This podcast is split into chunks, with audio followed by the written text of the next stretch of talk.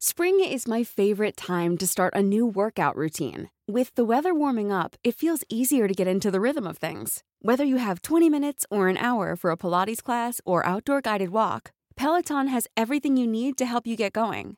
Get a head start on summer with Peloton at onepeloton.com. Burrow is a furniture company known for timeless design and thoughtful construction and free shipping, and that extends to their outdoor collection. Their outdoor furniture is built to withstand the elements, featuring rust-proof stainless steel hardware, weather-ready teak, and quick-dry foam cushions. For Memorial Day, get 15% off your Burrow purchase at burrow.com slash ACAST and up to 25% off outdoor. That's up to 25% off outdoor furniture at burrow.com slash ACAST. How would you like to look five years younger? In a clinical study, people that had volume added with Juvederm Voluma XC in the cheeks perceived themselves as looking five years younger at six months after treatment. Look younger, feel like you. Add volume for lift and contour in the cheeks with Juvederm Voluma XC. Reverse signs of aging by adding volume to smooth laugh lines with Juvederm Volure XC. For important safety information and to find a licensed specialist, visit juvederm.com. That's J U V E D E R M.com. Not for people with severe allergic reactions, allergies to lidocaine, or the proteins used in Juvederm. Common side effects include injection site redness, swelling, pain, tenderness, firmness, lumps, bumps, bruising, discoloration, or itching. There's a risk of unintentional injection into a blood vessel, which can cause vision abnormalities, blindness, stroke, temporary scabs, or scarring. Talk to a licensed specialist to find out if it's right for you. Farándula 021, un podcast de cultura pop con periodistas, psiquiatras y vestidas. Comenzamos. Sean bienvenidas y bienvenidos al episodio número 134 de Farándula 021. Can't believe it. Un aplauso. Está Pilarica Bolívar. ¿Cómo estás, Pilarica de mi vida? Feliz de la vidurria, como de costumbre.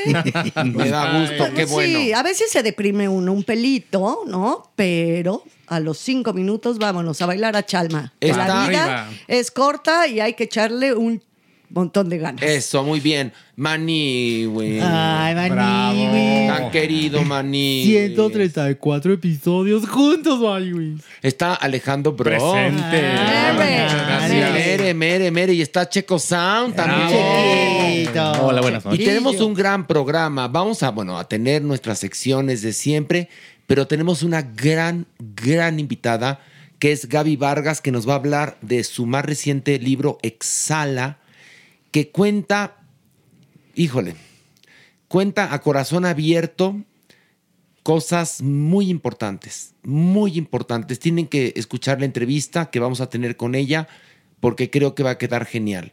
Pero bueno, damas y caballeros, vamos a iniciar con esto. Ver o no ver.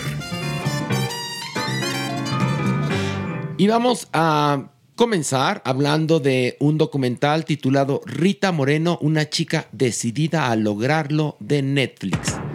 ¿De qué va este documental? Pues es la historia de Rita Moreno contada en primera persona. Básicamente ella nos cuenta desde cómo nace, cómo llega a, a Nueva York de Puerto Rico, cómo se convierte en una eh, actriz con cierto reconocimiento en el cine, cómo logra un Oscar y cómo pues ahí se sigue como verdaderamente un este como un cohete y es una EGOT, es decir, tiene Emmy, Grammy, Oscar y Tony.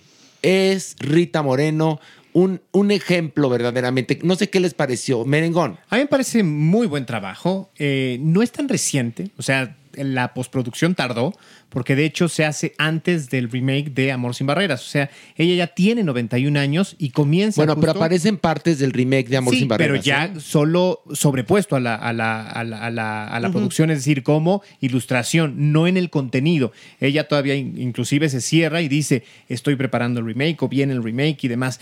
Entonces, ahí se nota un poco distante en, en cuanto a tiempo, pero es una historia entrañable. Creo que de alguna u otra manera descubres la importancia que tiene esta mujer para la industria del entretenimiento, este ejemplo que es como el posible sueño americano, que es muy difícil de, conseguir, pero que en algunos casos se da, y lo significativo que es su paso por el mundo del entretenimiento en la conquista de derechos laborales de las mujeres, del exigir respeto para la comunidad latina. O sea, estos pasajes que no nos imaginamos que ella tuvo que enfrentar y que confiesa son durísimos hasta un momento en el que dice, a ver, tengo un Oscar, tengo que ponerle un alto a estos papeles con los que no estoy de acuerdo y que solo desestiman mi figura. Es de verdad muy que, potente. que- que hay una cosa, por eso siempre yo me acuerdo, decíamos cuando éramos niños, es que los gringos no nos entienden, ¿no?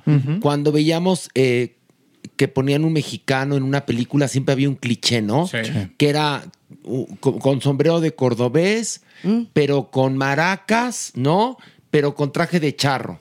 Y entonces, esto lo digo porque Rita Moreno luchó en contra de eso, de esa eh, caricatura, de esa caricatura que se hacía de los latinos en, en- en Hollywood, hasta que obtiene un Oscar y decide que ya no va a hacer más sus Sí. papeles. Sí. Pero bueno, Pilar, ¿qué te pareció? A mí me encanta, digo, conocer a esa mujer más profundamente, más íntimamente. Eso es lo que me gustó de, este, de esta película documental. ¿Por qué? Porque sabemos su carrera, la hemos visto, pero el conocerla, el verla hablar, el cómo dice las cosas, la alegría que tiene de vivir, cómo va platicándote, sí, todo lo durísimo que tuvo que pasar, pero eso no la amedrenta. Y hoy por hoy, ¿no? Como la vemos, pues, en, el- en esta película documental, pues te hace tener muchas ganas de seguir Claro, para adelante. claro. Creo sí, que sí. no todas las actrices, no todos los cantantes famosos tienen eh, con el paso de los años esa forma de seguir, de estar, de seguir plenos en la vida, de querer estar con, con, con ella misma, con su gente, con su familia. A mí eso me apasionó.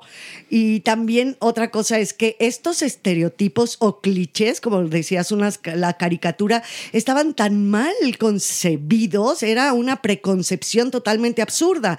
¿Qué tiene que ver el sombrero cordobés con la falda de lunares, pero el rebozo, pero el, el- o sea, era una mezcolanza de todo lo que ellos creían que era latinoamericano Sí. y era verdaderamente No, desastroso. y, y Chita, y bueno, Chita Rivera, al igual que Rita Moreno, lo padecen. Y digo Chita Rivera porque no la nombra en el documental, pero fue su gran enemiga. Claro, sí. Porque eh, Chita Rivera es quien crea el papel en Broadway. Y Chita Rivera cree que cuando van a hacer la película la van a Van a llamar. Y surprise, llaman a, a Rita Moreno y Rita Moreno se lleva el Oscar. Pero, pero bueno, se- esto se los digo porque tanto Chita Rivera como Rita Moreno fueron de esas que emprendieron una lucha en contra del estereotipo que denigraba tanto a los latinos. Maniwis. Ay, no, me encantó Maniguis. Es en verdad un documental tan encantador como la misma Rita Moreno. Eso lo amé. Lo amé en verdad. Te va envolviendo con esta magia y te queda claro que hay personas que nacen para ser estrellas y ella es una de ellas. En verdad, nace con talento. O sea, ella empieza, creo que, a bailar ya desde que empieza a dar los primeros pasos, pero ya lo trae en la sangre. Sí. Es nato, es una estrella nata. Por Es lo tanto, don. por lo tanto, como hablábamos hace un- una semana, ¿no? De que hacían estos, estos ego, ego documentales. Aquí se vale. Cuando no es forzado, es una ego. cuando no es forzado y cuando es auténtico. Pero ¿sabes qué? Lo que sobra es humildad. Es o a lo sea, que voy. tú ves a una mujer que se sube sola a su coche, maneja en el set, llega al catering, dice, ay, de repente lo que me gusta y eche la rosa al, al platillo. Esa escena es fantástica. Y hay una, ah, perdón, Maniguis, pero hay una frase que es poderosísima. A mí eso de la fama me vale madres, porque la fama va y viene. Ahorita hay un momento alto, pero hay también bajos. ¿Qué cosa más poderosa Para- de esta hemos mujer? visto tantos documentales últimamente que se autoproclaman y que los odiamos, ¿no? Y ella, Bueno, como por ejemplo Pues que, como que- el de los el de, futbolistas. No, bueno, el de Beckham. Ajá. Luego el de Schwarzenegger. No, el de bueno. Stallone. donde se ponen como, bueno, Sí. bueno, los, ¿qué te puedo decir yo? Los salvadores de la humanidad, los dioses. Y la diferencia es que Rita Moreno abre su corazón y te cuenta todo. Así bueno, es. cuando intenta suicidarse porque está enamoradísima de uno de los seguramente seres más tóxicos que ha pisado la tierra, Marlon Brando. Sí, claro. El, claro, como dice ella, lo vi y pareció un dios griego. Y sí. Además, el mejor actor de Marlon su Brando, generación sí. y uno de los mejores del mundo. Y tiene una relación con él larga. Ocho Y años. tormentoso. Larga y tormentosísima. Y con Elvis Presley también tiene una relación. Ella era una belleza. Era una belleza, ¿eh? Pero también ves, bueno, cuando ponen estas imágenes de archivo de las películas y la ves toda pintada, toda la cara como de moreno, Sí, ya sabes sí. que igual de horror que el blackface, igual este Bueno, en- moreno face, ¿no? en- O sea, Amor Ella ba- eh, el, el maquillaje de barro, le dice. Bueno, en Amor sin Barreras están todos maquillados. Sí. Sí. Pero en ese momento se permitía. sí, estaba normalizado. Porque si tú ves ahora Amor sin Barreras, creo yo que no ha envejecido. No. Lo único que, que- que se ve La viejo imagen. es el maquillaje. Sí, las imágenes. Porque de no, ellos. no, no, porque la iluminación, eso, Eso, porque eh. la iluminación y el emplazamiento de la cámara es genial, Pilar. No, eh, yo, yo hablaba del diseño Ah, de imagen. de imagen de ellos Ajá. sí, se, se notan todos, este, pues en blackface, Sí, sí, un sí, poco, sí. ¿no? Sí, barro face, como decía. A mí la verdad me encantó. Yo quisiera sí decir que yo esperaba, por supuesto, esta gran estrella y, y esperaba algo muy mágico y lo que acabas viendo es una mujer resiliente que también habla de las barbaridades y los abusos de Hollywood, hablando de este tipo de fiestas donde de pronto vendían a las actrices. Eh, me gustó muchísimo. ¿Cómo Oye, ¿qué, tan qué tal naturalmente? el negocio de la carne de los estudios, Sí, eh? Ahora, también comentar una cosa. Sí lo comenta valientemente, creo. Sí. Porque aparte todavía sigue habiendo este tipo de, de conductas. A Claro. lo, mejor, a lo mejor si quieres ya más, más en lo oscuro. Pero de todos modos se me hace totalmente valiente que lo, que lo ponga en la mesa y que, y que hable de ello. Es muy fuerte cuando narra esa fiesta, esa primera Sí. fiesta que le invitan y que ella sale corriendo al jardín Sí. y que la protegen estos jardineros mexicanos y dice, ¿No te sientes orgulloso? Y ellos fueron los únicos dos caballeros que yo vi esa noche. Es genial. eso, es eso, te lo juro que hasta era así de qué chingón Bueno, ser ya, mexicano. ya no, pero ya no cuenten más, por favor. No, pero que Yo nada más, nada más quería agregar una cosa, que Guppy Goldberg dice una cosa que se me hace muy valiosa. Todos buscan el EGOT y ella no lo buscó jamás. Le llegó por merecimiento, por trabajo, porque es una, perdón la expresión, pero es una chingona. Sí, sí, sí. Sí, no, no, mi respeto para Rita Moreno. Bueno, vamos a la, a la parte de ver o no ver. Checo, ver o no ver. Ver, por favor.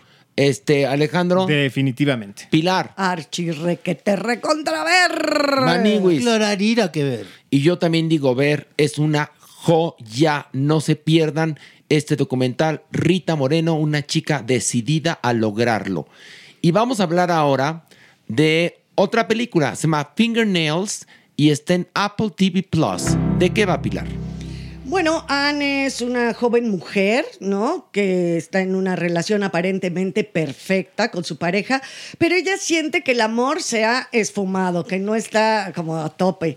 Ella, en secreto, entra a trabajar a un instituto que se dedica a determinar por medio de pruebas muy sofisticadas la compatibilidad amorosa entre las parejas. Ella eh, llegará hasta las últimas consecuencias para constatar si el amor aún existe o no existe entre ellos. Ahí está. ¿Y por qué se llama Fingernails? Porque para saber si estás enamorado de la persona eh, en cuestión, te, te extraen una uña Sí, sí. y la meten en una máquina y esa máquina determina si estás enamorada, enamorado o no. Y si eres el compatible. Compa- la compatibilidad. Exactamente. exacto. ¿Qué te pareció, Alejandro Bro? Muy mamuca, este, muy mamuca, muy, muy mamuca. Tiene un par de aciertos, como por ejemplo las actuaciones, me parece que está bien actuada, o sea, creo que tiene una buena dirección, una buena actuación, le falta fuerza al argumento, es predecible, por momentos es lenta y aburrida, este, y pues eso, eso es. Es mamuca. Muy mamuca. Es mamuca. Mamuca, mamuca, mamuca. A ver, Checo, ¿qué te pareció? Dos horas que pudieron haber quedado bien en una hora veinte. Eh, la verdad, o sea, la parte de cuando hacen este experimento y donde, bueno, este análisis donde ven la compatibilidad, sí causa cierta repulsión o como, o o sea, sí te hace brincar ese- Ñañara. eso, sí. Ñañara. El- la actuación de ella me gusta porque sí, o sea, sí la detesté. O sea, porque si te cuestionas así la fidelidad y la lealtad, que creo que son cosas bien diferentes. Pero la verdad, este, perdóname, son cosas muy parecidas y que algunas personas lo toman como diferentes. E- Esta mujer toma cierto tipo de decisiones, etcétera. Se me hace colgada de la liana mucho. O sea, llega un momento que es así de ya caben, ya sé en qué va a acabar, por el amor de Dios, de verdad. O sea, ya, o sea, si No, ya sabemos todo. ¿Sabes qué pasa? Que te, te hueles en qué va a acabar Sí. a los 30 minutos. Sí, Sí, totalmente Maniwis. de acuerdo. Mire, tienen toda la razón porque sí raya la mamuca, pero me gustó. Es mamuca. Me gustó porque sí te duele al verla. Y eso me encantó a mí como espectador, que sentía las típicas ñañaras, decir, qué dolor desprenderse la uña. Y también algo que me que me llamó mucho la atención, cómo los seres humanos maniwis, por naturaleza, necesitamos que nos diga alguien o algo, en este caso, una inteligencia artificial, que está bien lo que estás haciendo. Y que está bien en, este, en esta situación de quien estás La enamorado. aprobación. La aprobación, cómo lo necesitamos los seres humanos. Cómo es más, a veces pesa mucho más la opinión de otra persona o lo que dice, entre comillas, la norma, a lo que tú estás sintiendo y quieres. Claro. A mí- Pilarica. A mí la verdad me cayó bastante gorda. Siento que, no, de verdad sí me cayó gorda. Y el ver que a alguien le jalan una uña, pues sea en esta película, en la serie que sea, en el A donde lo- cualquiera. a cualquiera le dan Sí. ñañaras en donde sea. Entonces no podemos determinar la película porque jalan uñas, ¿verdad? me parece mamuca y me parece que... eh, y es que, espera, otra cosa, espérame. perdón, Ah, hipsteriana. Y bastante Sí, claro, hipsteriana, claro. porque son estas parejas que ya sobrepasaron todo y están de Super poca progress, Mauser, super pros. Y otra cosa que no me gusta, que siento que eh, para mi gusto le falta humor. Siento que si hubiera tenido sesgos de más humor, más hacia la comedia y menos melodrama ramplón, porque sí, Sí, raya sí, por ahí, hubiera sido mucho más divertida, que ellos se burlaran un poco más de sí mismos, porque saben que están atrapados en este horrendo juego de lo que dice Maniguis, que es la aprobación del otro o el otre o la O la otredad. colectividad, ajá, la exacto. otredad, pues. Hay una cosa, a ver, ¿quién no ha opinado? Todos ya ¿Todos ya opinamos. Todos. Bueno, ahora voy yo. Este, ¿le sobra media hora a la película? Lo que no entiendo dónde está ubicada, en qué tiempo está ubicada. Es muy, eh, muy, muy incierto, Es que ¿no? Es como es- medio ochentera. Pero, no, pero espérate, no, no, no. No, ¿cuál ochentera? Porque hablan de las Spice Girls. Es que es como O sea, noventas, pero aparte el no, aparato este es como un horno de microondas, pero aparte el coche del Los tipo se ve son O sea, bien, lo sí. ponen, es como una especie de realidad alterada hipsteriana. Sí. Porque hablan por teléfono, no hay celulares. No, no hay. Sí. Pero por otro lado hablan de cosas que son del 2000. Este, la moda es como eh, también ambigua.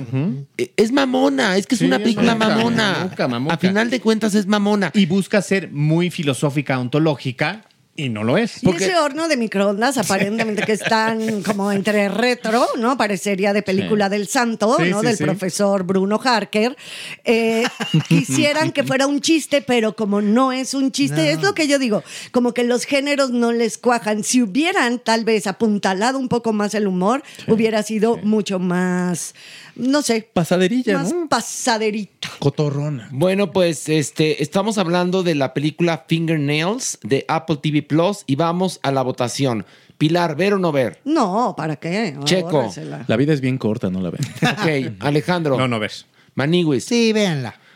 No, Y no se coman las uñas. Porque te impresionó lo de que, le- de que les arrancan la uña, pero eso qué? Véanla y no se coman las uñas. Ves No un video de cómo uñas. tratar hongos en los pies en, en YouTube, igual ves cómo les quitan las uñas, manigüis. No. Si eso es lo que quieres ver, O, o date, videos de tres da- minutos. Date, una, date un paseíto por la PGJ o PGR o de estas cosas. Que les ¿no? hacen el manicure ahí. Que les hacen el manicure ahí divino y, y te va a dar más, te va a parecer más, importante. Ay, bueno, no, sí, ¿tú qué? ¿Sí? Sí. Bueno, yo digo no. Yo digo no. Y vamos a ver a. eh, Bueno. Llegó el momento de una serie que a mí me dejó, miren, en serio, yele.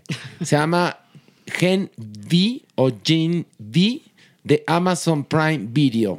Pilar, ¿de qué va Gen V? Bueno, nos cuenta la historia de varios jóvenes que tienen superpoderes, que estos poderes provienen precisamente de su gen B. Y ellos aspiran a ser superhéroes, estar en los top, en los mejores. Todos ellos estudian en la Universidad Godokin.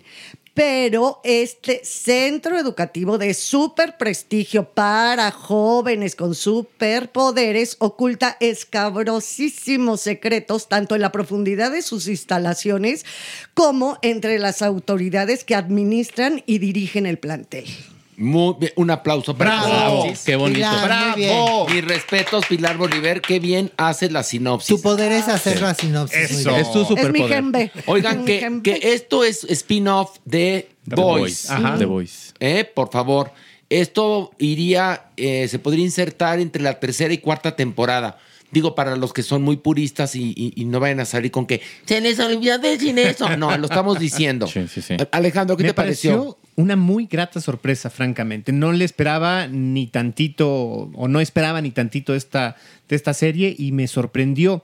Creo que es interesante el planteamiento desde, pues, esta búsqueda, ¿no? De entender cómo le llegan a estos jóvenes los poderes que piensan que podría ser una especie como de, de- de- de poder nato y no es lo que hubo detrás, el interés de los padres de convertirles y luego también el acompañamiento de cómo pudieran manifestarse las hormonas, la edad en ellos es sumamente interesante. Eh, violenta, un poco gore, un poco estrambótica. Muy, un po- sí. Creo que eso lo hace Hasta porno. Sí, o sea, Sí, sí. verdaderamente una montaña rusa de emociones. Maniguis. muy divertida. ¿Te Me la pasé muy bien viéndola, Sí. la verdad. Muy bien. Me encantó que estos poderes fueran completamente fuera de lo común, ¿no? Eh, eso me, me gustó muchísimo. Eh, muy bien en las actuaciones. De, ¿Por qué no tenemos nosotros jóvenes actores? Qué buenos actores. Perdóname. ¿eh? Sí, o sea, era lo que duda. pensaba, decía. No, y también escritores, porque está re bien dialogada la serie. que sí. Y, y gente que hace efectos especiales padrísimos. Padrísimos. Y muy bien, muy concisa. Y, y te entretiene. A menos de que, bueno, si eres fan de The Boys, bueno, lo vas a amar. Pero si no, no importa, ¿eh? Descúbrela porque te la vas a pasar muy bien. Y se entiende perfectamente, aún sin saber Sí, que sí, tiene sí, que sí. ver con The Boys, ¿eh? Sí, sí, sí, sí, Totalmente, Nada. Totalmente. Porque yo la verdad es que no soy fan de The Boys, o sea, nunca la he visto, lo, lo confieso, así a corazón abierto. Y, Y la- Gen B sí. me encantó y le entendí perfecto. Pilar, La adoré. ¿La adoraste? Sí. Mira, mira. Mira, Hoy que viene adoré. negativa, la adoró. La qué bueno. adoré. Pero ya no le gustan mucho me los superhéroes, quedé, ¿eh? no, por eso la adoré bien. más, porque me pareció entretenida, inteligente a tope. Cómo manejan a los jóvenes, o sea, todo el planteamiento que se hace tanto de su sexualidad, su intelectualidad, sus pretensiones en el hoy por hoy, porque eso es muy fuerte en cómo manipulan y cómo los manipulan, cómo se hacen estas mancuernas de manipulación para ser el super, no nada más el superhéroe, que eso es muy interesante, el- la superfigura, el superinfluencer, el- y esta lucha entre ellos es fuerte, ruda, divertida y hace mucho que no veía una serie, pues sí, dirigida para jóvenes que te entretiene porque a mí misma me rebasó varias escenas, chicos. A mí The Voice me encantó y la verdad yo sí dudaba mucho que esta me pudiera gustar. Y es como, como yo estaba de "Puta, esto va a ser clase 406, pero en versión superhéroes y no, o sea, es lo más entretenido. Yo me la maratoné sin, sin ninguna duda. Me gusta la decadencia del superhéroe, o sea, que no tenga que ser perfecto, que, que tenga estos flores así, de, de que, que tenga el ego, que le gane la ambición. Eso me gusta porque por supuesto es un ser superior. Entonces, esa, esa mentalidad, esa psicología que le están metiendo a los superpoderes, al- perdóname, a los superhéroes, me encanta. Y la verdad es que es una muy, muy buena serie, muy bien escrita, súper entretenida. De verdad, yo acababa un capítulo y era de, híjole, es que ya son las 2 de la mañana, pero no sé cuántos me falten, pero Sí. venga, y, y no te la acabas. Que tiene, Perdón. mi chequito, que ver más con los dioses griegos, Sí. con el- que no, Claro, estos sí. superhéroes, a fin de cuentas, los dioses que tenían estos poderes, estas potencias, pero que eran eh, Fallos. buenos, malos, tenían debilidades, pero entonces creo que eso lo hace totalmente clásico. Sí, sí, sí. Un Zeus Una que es un calenturientón ahí, ¿no? Una Claro. narrativa clásica. Sí, sí, sí, Muy sí, bien. sí, Yo pensé cuando, cuando inició, dije, va a ser tipo X-Men. Y la verdad es que no. No, No, no, no, no. Se desmarca totalmente. Es estupenda. Es súper divertida. Es es súper vulgar. Es, es real, es muy real. Muy real, sí. Y qué, qué ingeniosos. Muy inteligentes, Perdón, muy ¿eh? inteligentes. Sí, qué, sí, qué sí. ingenio para hacer una serie así. Para los superpoderes. Para los superpoderes, para los efectos. Como bien lo dijo la Maniwis, qué buenos actores. Uy, ¿No? sí, muy bien. En verdad, muy bien. Porque los cobija, obviamente, un muy buen texto, Maniguis, una buena historia, una buena dirección. Y, y obviamente ellos lucen increíbles, increíbles. Bueno, pues no se diga más. Vamos a la votación de Gen V o Gen V. Pilar, ¿ver o no ver? Muy ver, Ok, Ver. muy ver. Sí, ver. ver. Clararira que ver. Y yo también digo ver, es una joya, ¿eh? Y bueno, ahora toca el turno eh, de analizar la película El asesino de Netflix. ¿Y de qué va esta película? Primero que nada, cabe anotar que es dirigida por David Fincher, que es el director de Seven, del Club de la Pelea, etcétera, etcétera, etcétera. Y tiene como protagonista a Michael Fassbender. Y también aparece Tilda Swinton y un gran elenco. La historia nos cuenta lo que le pasa a un asesino a sueldo cuando falla y no mata a la víctima que le pagaron para que matara. Resulta que, digamos, los que lo contrataron van y casi matan a su pareja. Y entonces él tiene que emprender su venganza. Esa es la premisa de esta película, El asesino. Pilar, ¿qué te pareció? La verdad me pareció mamuca. A mí es de estas que tienen, el- perdón, el doble filo, que te puede encantar o la puedes odiar. A mí no me gustó. Me parece que este tono místico, mágico de, del personaje principal, que es el, el asesino a sueldo, hay un momento en que me aburre. Y como él bien lo dice, tienes que tener mucha paciencia para que lleguen las cosas. Y yo me lo repetía cada 20 minutos, tengo que tener mucha paciencia para que esto avance, porque por más que sí hay acción y hay persecuciones y todo esto, siempre está todo permeado de esa onda como tipo zen, como, como mística, templada. Entonces eso es lo que me- lo hace mamuco. Y ¿Sabes hemos visto este argumento 2 millones Sí. 475 mil millones de Totalmente. veces. A ver, hay una cosa. Perdón, nada más para redondear, ni las grandes, eh, los grandes actores, porque no voy a hablar de grandes actuaciones, voy a hablar de grandes actores en esta película, porque mi tilda, que la amo con singular alegría, Mm. siempre se va a ver bien, es un papel muy pequeñito, pero pues tampoco te puedo decir, wow, y No, él no. con esta cara de nada, porque es Dios ponme cara de nada durante toda la película, tampoco puedo decir que sea una gran actuación y hacer pues persecución. O sea, a mí la verdad, no, ni siquiera, no, no me gustó. Esa es, Es la que verdad. es de estas películas que va a haber gente que va a decir, wow, me marcó la vida la película. Y va a haber otras que van a decir, qué película tan mamuca. Sí. Porque es mamuca desde el planteamiento Sí. de que todo el tiempo es un monólogo interno del, del asesino que está pensando que no debe de ser empático, que le van a pagar muy bien y después cuando emprende su venganza, cómo la va la il- hilvanando sin tener un ápice de, de moral ni de ética. Y entonces es este juego de este monólogo interno durante dos horas que acabas por vomitar la película. A ver, Checo, ¿qué te pareció? Se me hizo lenta. Eh, entiendo que la, que la venganza no la puede llevar a cabo con tanta acción porque si no se convierte en John Wick. Y entonces Hubiera eso. preferido. Pero yo la verdad hubiera preferido. Hubiera preferido. Es solo una escena de... Lo demás es matazón, pero es solo una escena donde se pone en la madre. Que dices, híjole, qué padre, pero... pues, y este mercenario que se supone que está eh, emprendiendo esta venganza, esperas más, la verdad. Sí. Y se me hace lenta, se me hace... Lo único que me gustó que se me hace como contraste este hombre como sin expresión, sin nada y sonando los Smiths que para mí son así como "Ay, qué bonito que suenan, qué, qué corazonzote tenían esa, qué corazonzote tenía esa banda.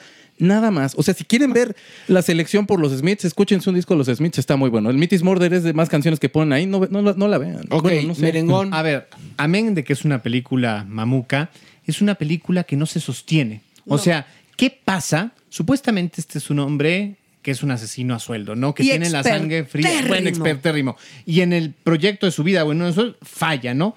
Y además, no se cree que logra escapar en ese cerco en el que se encuentra. Y dos, se repite este monólogo, este mantra una y otra vez, muchas veces inclusive para traicionarse como personaje, para justificar que tome algunas decisiones que no son lógicas. Ahora, la película, si hablamos a nivel tecnología, la película no es susceptible de un análisis. No, no, por supuesto Porque que no, dices, a ver, tantito, aquí como que la cámara no lo vio. ni Como que no lo rastrearon. Sí, cuando querían, Porque en ningún momento aparece la policía, ¿eh? Y a nivel argumental también hay un, o sea, si él no hubiera fallado, o sea, si hubiera acertado, igual hubiera tenido que salir del lugar donde estaba. exacto. Pero al fallar también tendría que salir. Sí. ¿Y por qué sale tan torpemente? O sea, porque él tendría que salir en cualquiera de los dos casos. Sí. Y sale todo torpe por haber fallado cuando ya tenía todo programado entre comillas, para salir. Entonces no se entiende. ¿Y qué mayor problema para esta película que lo que dice Checo? Es una película lenta, siendo una película de Sí, acción. totalmente. ¿Cómo es posible? O sea, no, pero ahí viene su gran No, secreto. no, no, secreto ni que nada, es la bueno, gran falla. Bueno, pero espera, pero pa- para los que la Sí, hicieron, sí, seguramente han la de, propuesta. han de decir, vamos a hacer la gran película de culto sobre un asesino a sueldo, Maniwis. Yo, yo lo que, lo que me, lo que me hacía sentir, eh, o sea, al, al verla era, todo el tiempo pensaba, seguramente quienes, los creativos querían que yo me enamorara como cuando ves una película de James Bond, ¿no? Ay, dices, ay, este hombre, pero atractivo, pero místico, pero qué hábil, pero... Y no puede ser posible que el protagonista te aburra. Y, que, y que acabes odiándolo porque es tan lento, no porque sea malo, sino porque es tan, tan lento, tan lento, como bien lo dice Pilarica, que dices, ¿qué? ¿Pero qué? Y también, eh, pues sí, predices el final muy rápido. No, bueno, el- Porque tampoco o sea, lo, lo, lo sustenta. No, la pero- trama, desde el título. Pero, pero, Pues sí. no, pero hay una cosa, hay una cosa. No te dan tantas pistas como para que todavía pienses, ¿no? Y digas, eh, ¿estoy comprendiendo o no estoy comprendiendo esta película tan sofisticada y tan abstracta? Porque ahí, en, en eso radica lo, lo mamuco, del filme, en que ni siquiera como espectador te permiten entender cabalmente, quieren que lo supongas y lo vayas descubriendo. Ante, ante esa falla, se, se supondría que le tendrían que haber quitado todo el apoyo económico de, de- de identificaciones, todo eso. El tipo viaja por el mundo sin Ay, eso es problema. ridículo. ¿Qué tal la justificación de las bodegas? Qué bueno que no falla ningún este, pago automático, porque no tendría estas bodegas que no son, o sea, es la necesidad de explicar Pero, algo que no es lógico. A ver, les digo que la película, a un análisis tecnológico de, de internet y de todo esto, la película no lo soporta. No. Y tampoco de dramaturgia, ¿eh? No. Bueno, vamos entonces. Eh, acabamos de destrozar la película que se llama El asesino, que está en Netflix. Ah, eh, Pilar, ¿ver o no ver? Claro que no. Checo. La vida es corta, no la vean. Alejandro. Definitivamente no. Manigües. No, esta sí no, fíjate. Ah, por fin, mira. No, no, no. Por fin. Una que, una que no te gustó. y yo también digo, no, ver, por favor. Y vamos a esto.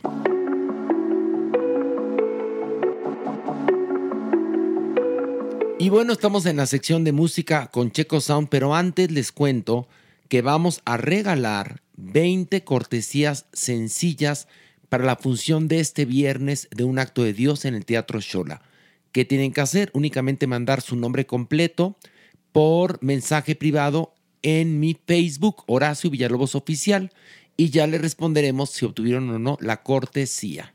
Muy importante que lleguen 7.30 si lo obtuvieron, para que si van con algún acompañante, bueno, pues se les acomode para que estén juntos o juntas. También recuerden que este jueves en Ticketmaster hay dos por uno. Y por el buen fin hay 30% de descuento en todas las localidades. Así que ya más fácil no podemos hacérselas. Y es puente. Y este viernes Así va a que tenemos que tener el teatro lleno. Increíble. ¿No? Chipirín. Bueno, damas y caballeros, Checo Sound, ¿listo para tu sección? Sí, señor, listo. Con tu club de las corifeas. Listísimo.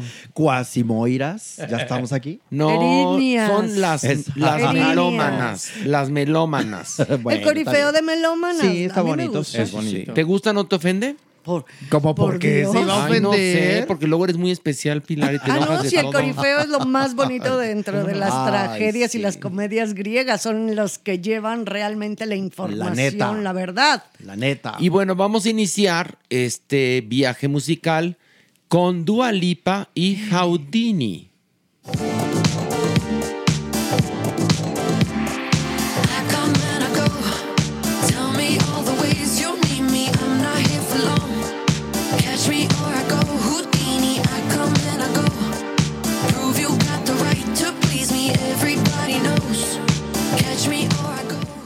¿Qué opinión te merece Houdini de Dua Lipa? Yo he estado escuchando y siguiendo mucho a Dua Lipa en los últimos años. Siento que ya traía una fórmula muy repetitiva. La última canción que sacó con Barbie ya era así de, qué buena canción, pero ya cámbiale un poquito. Y para este tema se junta con Kevin Parker de Tame Impala. Tame Impala es una super banda de los últimos años, es, está en una cuestión tanto psicodélica y todo. Y Kevin creo que la cuida mucho en la cuestión de producción, no deja de ser bailable mete algunos sonidos diferentes. Se siente un artista en transición porque todavía siento que queda reminiscencia de lo que solía hacer, pero de todos modos yo sí siento cierta transición y creo que está bien que se arriesgue a ir sacando otras cosas. Para- mí es un buen tema, me gustó mucho. Jaudini habla acerca de eh, ella con los amantes y cómo se les puede escapar si no la mantienes en- entretenida, si no la mantienes, mantienes interesada. Eso me gustó mucho. Ok, Pilar, ¿qué te pareció? Me, da para atrás en el sentido de la reminiscencia. Siento como un Eurodance, como algo muy entre 70, 80, por ahí ubicadito. Eso me gusta, es como un sonido, una voz intermedia entre metálica, pero muy agradable. Y luego, luego lo que quieres es bailar un poco hasta disco. O sea, sí te empieza a dar esa sensación de... Es muy, muy sabroso, pero les digo la verdad, ¿Qué? sí me tiene un poquito en la, la sensación repetitiva y, y su voz ya también me tiene Es un que- poquito. No siento que se esté dando la chance todavía como, ar- como la artista que es, como la creativa que es, de ir mucho más allá. Esa chica tiene mucha más tela de dónde cortar. Lo que pasa con este tema es que parece que es el que oímos hace años en el estreno, ¿sabes? De su disco que fue padrísimo y tal, y sigue estando como en lo mismo. Entonces a mí me pasa que esa voz es que es preciosa. Sí, es sí. como una cosa apanterada, en mi cabeza sucede así, y verla mm, ya tan repetitiva, un poco desperdiciada, pues está, está de la chingirimingiri. Entonces ojalá Dua Lipa haga acopio de fuerza y cambie un poco las velas. Billete seguro estará haciendo Ah, a pasto, ¿no? seguro, Pero también. acuérdense, luego siempre nos enteramos que años después este tipo de artistas dicen, me independicé porque yo no podía hacer lo que yo quería y no podía crecer y esto es lo que soy. Creo que a esta Sí. chica le va a pasar en es, algún es una momento. cuestión de la disquera, de saber cómo a lo que le va a tirar. Y te digo, por eso yo siento que hay como una, una transición, pero no lo hace completamente. Siento que está como tratando de. Es un artista tratando de arriesgarse sin arriesgar todo. Ok, vamos ahora a escuchar de Noah Kahan junto con Hozier esto que se llama Northern Attitude. Por favor.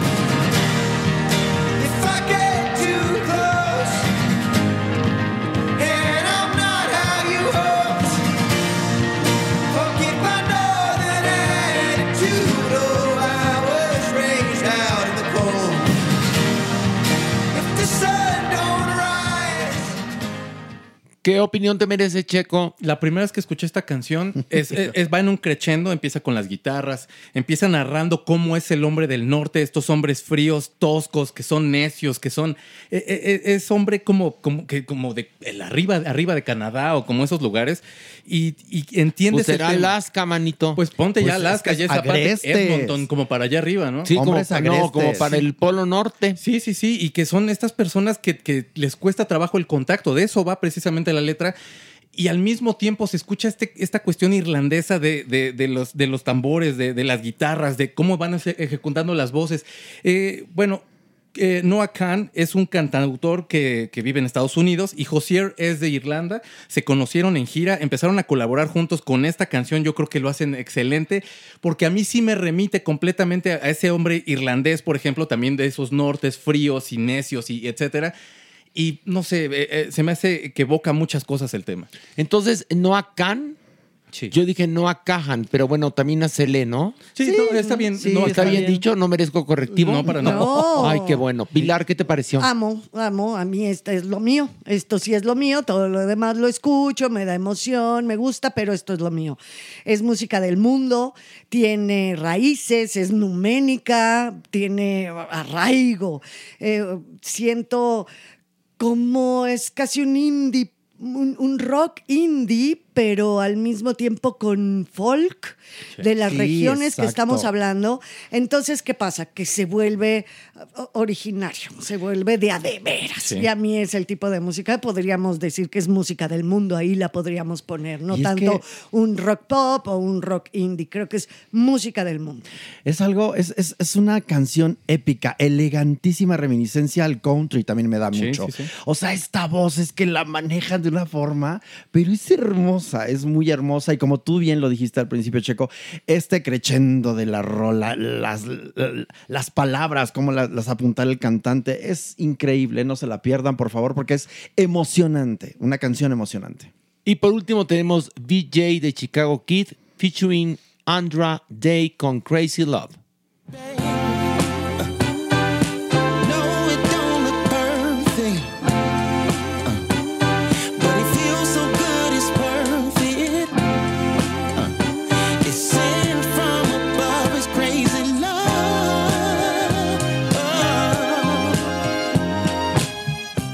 Checo Sound. Eh, VJ Chicago, eh, VJ Chicago Kid, eh, creo que hace un viaje al tiempo totalmente. Hay grupos que hacen New Soul y que suenan bien y la verdad a mí se me hacen trabajos espectaculares.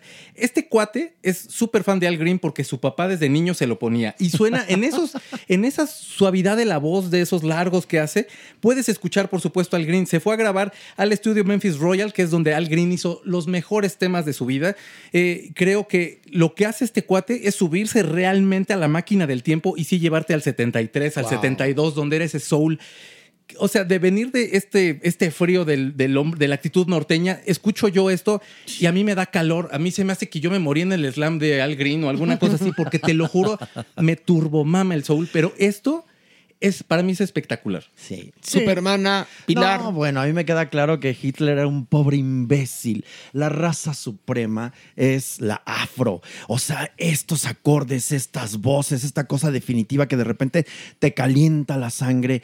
Es maravilloso este tema, es increíble. Sí, el, el soul a tope, pero el bueno. Muy. El que oíamos cuando estaban todos estos grupos, estas voces increíbles. eh, eh, y viene con toda esa reminiscencia de rhythm and blues, que también estás como casi en el estudio de grabación. ¿No? Eh, y veo casi la vestimenta, sí, sí, pero no tampoco en este rollo antropológico, arqueológico, porque también a veces eso Podría, no nos gusta. pasar. Podría pasar. A mí tampoco me encanta que sea pues, un- como no, no, no, réplicas no. igual. Creo que tiene un sello personal muy, muy padre por la voz. Entonces no es arqueológico, nada más que sí se va como a ese sentir del soul, No, del hombre. rhythm and blues. Sí, sí, sí. Bueno, pues ahí están las críticas de el corifeo de melómanas y de nuestro experto en música Checo Sound. Vamos a una pausa y regresando está con nosotros Gaby Vargas aquí en Farándula 021.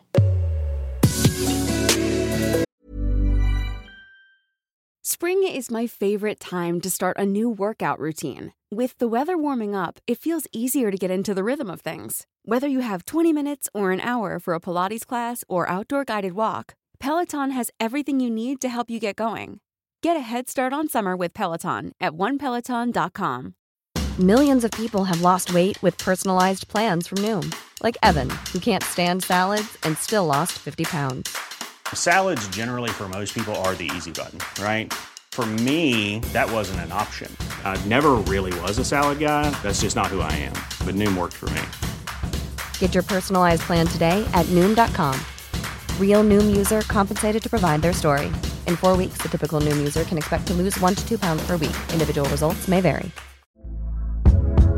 Hey there, it's Michelle Norris. I'm host of a podcast called Your Mama's Kitchen. When I travel, I'm usually looking for a way to find a taste of home when I'm not at home. And one of the things I love to do when I am at home is entertain. And Airbnb allows me to do that. When I was in California recently, I rented a house that had a great kitchen. And when we were sitting around the table, we were all thinking, we're in someone else's house. Someone could be in all of our homes as well. If you have a home, but you're not always at home, you have an Airbnb. Your home might be worth more than you think. Find out how much at airbnb.com/slash host.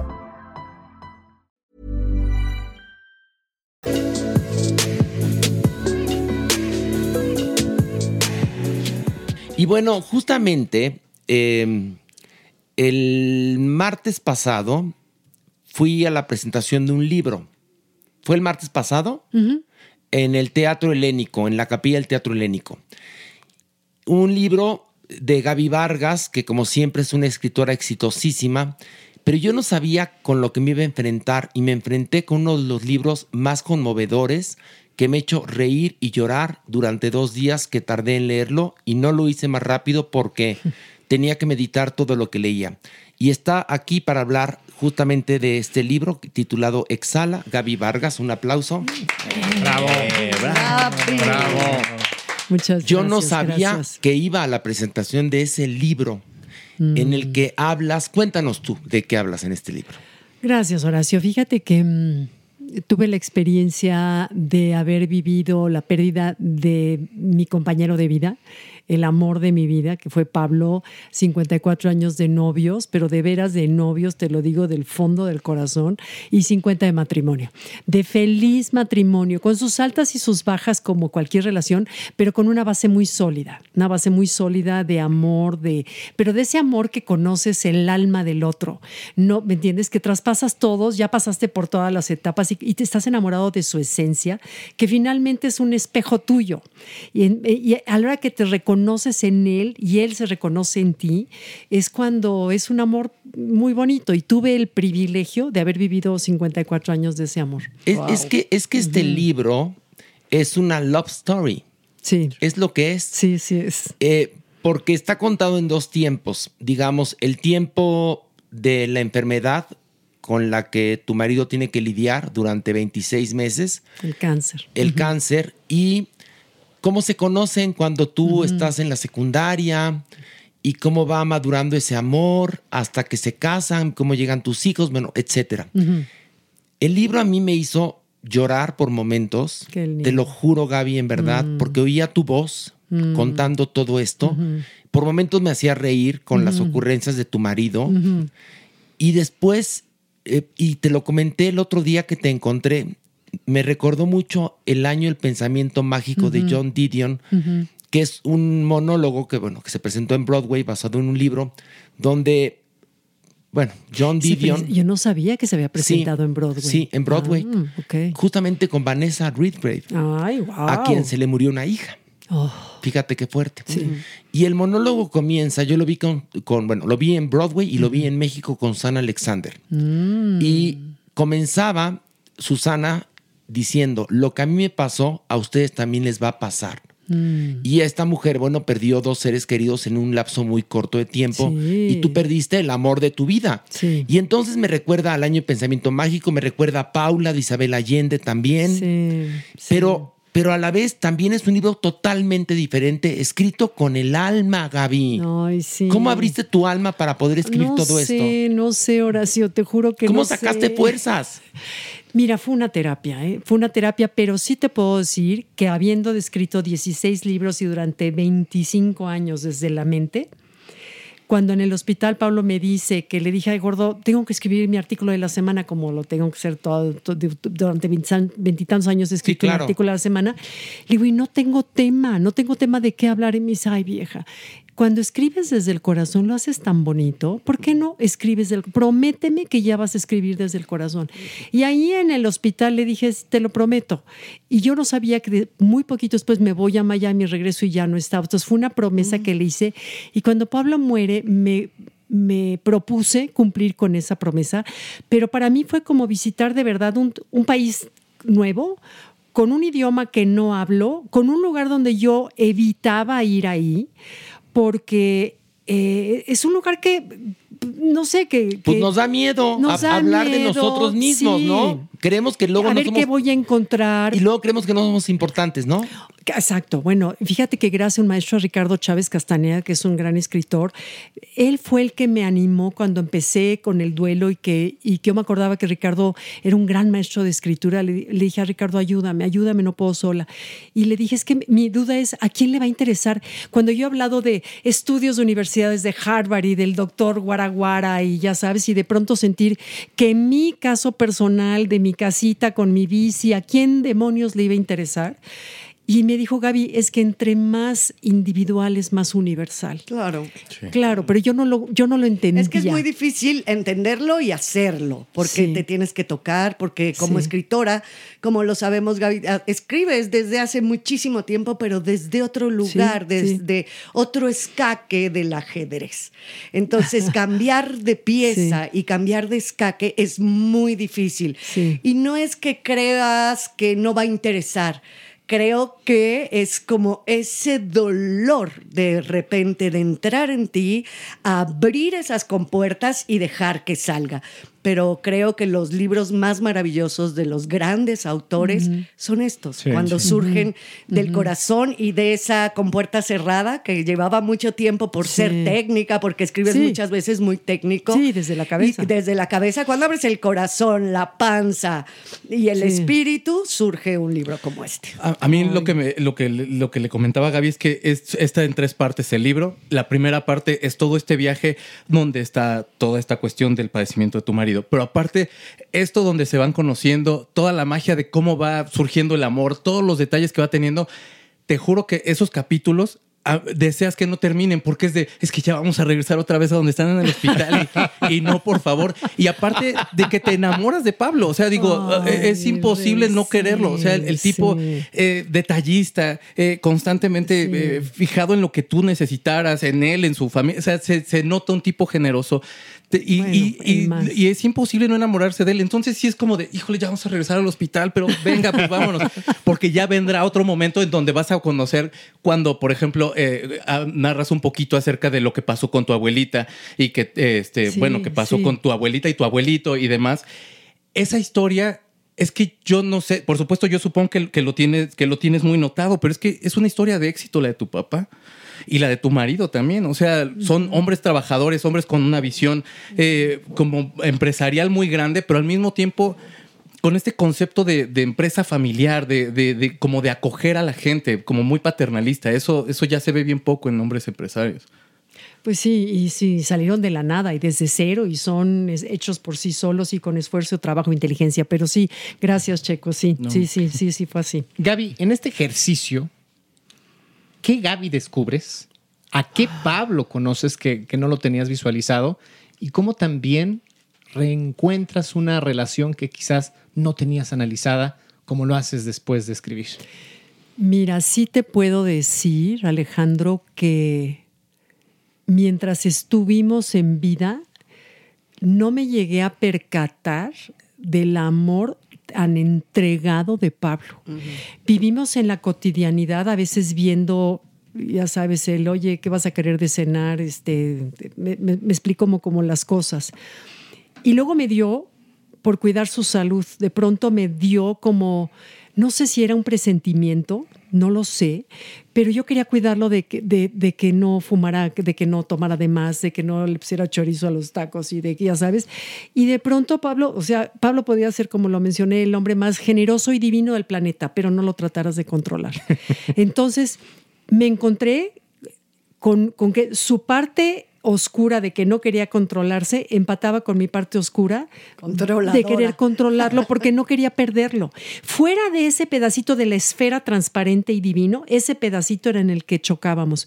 Pero yo me di cuenta que fue mi culpa porque yo no lo acepté como debía de aceptarlo como era. O sea, la vida es individual. Cada quien tiene que ir por su propio camino y era un hombre empresario con una empresa que dirige de no sé cuántas personas. ¿Y, y por qué iba yo a hacer el papel de mamá? Eso no sabes lo que me arrepiento de no haber tenido la madurez de verlo más desde afuera y dejarlo ser. Eso es algo que muchas parejas cometemos, ese error. Queremos que sea de acuerdo a mi expectativa y a mi perfil de cómo debe de ser la vida y te das cuenta que no es así, es de cada quien recorre su propio camino y tiene que aprender sus propias lecciones, ¿no? Entonces, bueno, eso en el restaurante de Pablo. ¿Y qué descubro de mí? Pues me descubro una mujer como más vulnerable, más frágil, más débil al mismo tiempo, porque sin Pablo, Pablo era mi fuerza, Pablo era mi sostén, mi psicólogo, mi psiquiatra, mi, mi financiero, mi apoyo, bueno, to- se me atoraba cualquier cosa y yo levantaba el teléfono y Pablo lo solucionaba, no sé cómo. Y digo, eh, llegó a un extremo que, que no contaré ahorita, pero un extremo o sea, ¿qué te puedo decir? O sea, fue al máximo. Y, y de pronto sí me descubrí como, como, como niño sin mamá, pero al mismo tiempo surge una fuerza que no esperas que salga. Una fuerza que sale porque tienes los ojos de tus hijos y de tus nietos y la fuerza de la vida misma, ¿no? La fuerza que te invita a, a vivirla, a disfrutar, a, te- darte cuenta que la vida es preciosa. Y esa fuerza es lo que te saca fuerza, que me la descubrí, que no sabía que la tenía, al mismo tiempo de esa fragilidad. Y a celebrar la vida también de la otra Sí. persona, de tu gran amor, ¿no? Sí, sí. Lo que pasa es que creo que a mí me ha pasado, a veces confundimos el amor con el cuidado, con Sí. querer cuidar al otro, protegerlo, ¿no? Con esta protección casi materna, como lo decías, Sí, sí. Gaby. Y, y lo confundimos, creemos que estamos amando muchísimo a la otra persona Sí. y nos damos cuenta que no. Y también él al cuidarte tanto y tú darte cuenta cuando ya no tienes todos estos bastones alrededor, Sí. ay, güey, qué frágil puede Sí. llegar a ser, aunque la vida y la celebración del Eros te mantiene en el momento en que estás también. Sí, sí, Pilar, así es exacto. Y por eso importante a lo mejor tener como algo fuera del matrimonio. O sea, no, no me refiero como en otra cosa, sino tener una vida independiente, ¿no? Por eso hay que tener una Venga, hay que Tener- hay que tener una casa chica. Amigos, ¿no? O sea, quien esté escuchando, por favor, siga mi consejo. No, no, me refiero a como tener una vida propia, algún proyecto, cosas que te puedan ali- Sí. aliviar a lo mejor en este tipo de casos y aparte para no tener que mimetizarte de tal forma, ¿no? Sí, sí, que tú sí. lo tienes mucho, o sea, escribes, haces todo lo... Sí, mira, haber tenido mi trabajo y tener que seguir con mi trabajo, aunque durante cuatro meses no mandé periódico, al, al dije, me valen si me corren, Dijiste, si no, no me hay pagan". columna No, no hay con la columna. pena, No, no. no, hay- no, no, no, no tenía No ni tenías cabeza, No, no claro. sabía ni cómo me llamaba, ahora sí No, iba a poder escribir. sí. Entonces, cuatro meses me aislé de todo, de, de, de todo, redes sociales, de radio, televisión, nada. Bueno, pasó un año y todavía no prendía la tele. ¿eh? Ya. Me tardé años en volver otra vez como a, a querer conectarme al mundo de la mala noticia. Porque ya suficientemente tienes con tu dolor para No, toda la claro, vida, ¿me entiendes? Totalmente. Por eso este libro, Exhala, tiene ese título, ¿no? Porque significa cuando uno exhala, es que ya pasó, ¿no? Ya pasó. Ahora, cada quien vive el duelo de su propia manera. Hay gente que nunca supera un duelo. Hay gente que tiene la inteligencia emocional para poder hacerlo y, y saber que la vida continúa. Es impresionante en el libro cómo tocas los detalles más sutiles y los más fuertes de la enfermedad de Pablo, tu marido. ¿Cómo recuerdas nombres, aparatos, doctores, locaciones? Y por otro lado, como bien lo decía Checo Sound, nos vas dando un bálsamo con tu vida cuando se conocen en la, en la, en la fiesta de Orfiona Gogó. Sí. sí. Sí, Sí. en una fiesta Orfiona Gogó. Exacto. Este, y cómo este, él poco a poco te va conquistando tu viaje a Roma, cómo él te, te intercepta en un avión en Miami. O sea, es decir, cómo vas contando todo esto, la última Navidad que pasan juntos en familia, el viaje que no quiere postergar. O sea, cómo tuviste toda esa entereza para poder escribir todo esto durante un duelo, Gaby. Es una terapia. Repasar el dolor y atravesarlo sin escudo es una terapia, es manera de, de sanarlo. Porque cuando lo guardas abajo y no lo quieres hablar porque es doloroso, etcétera, ahí es en donde se pudre, se anida, se crece como un tumor, yo creo. Esa es mi percepción. Es una catarsis, ¿no? Fue, fue repasarlo y luego sabes también que me sirvió leerlo, porque leí Claro. todo el libro.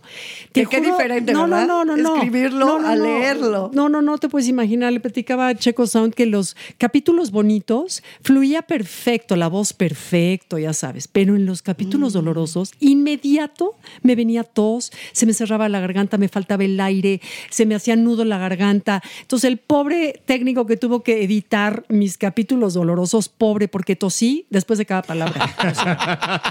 Sí, pobre, pobre, pobre. ¿Qué diría Freud? Pues claro. no, ¿Qué diría sé, Freud, verdad? no sé qué diría Freud, pero sí era algo incontrolable. Y, y pasaba ese capítulo el mismo día. Llegaba el bonito y regresaba la voz. Chistoso, ¿no? No, no es chistoso. En, en la actuación nos pasa mucho, ¿no? Cuenta. exactamente.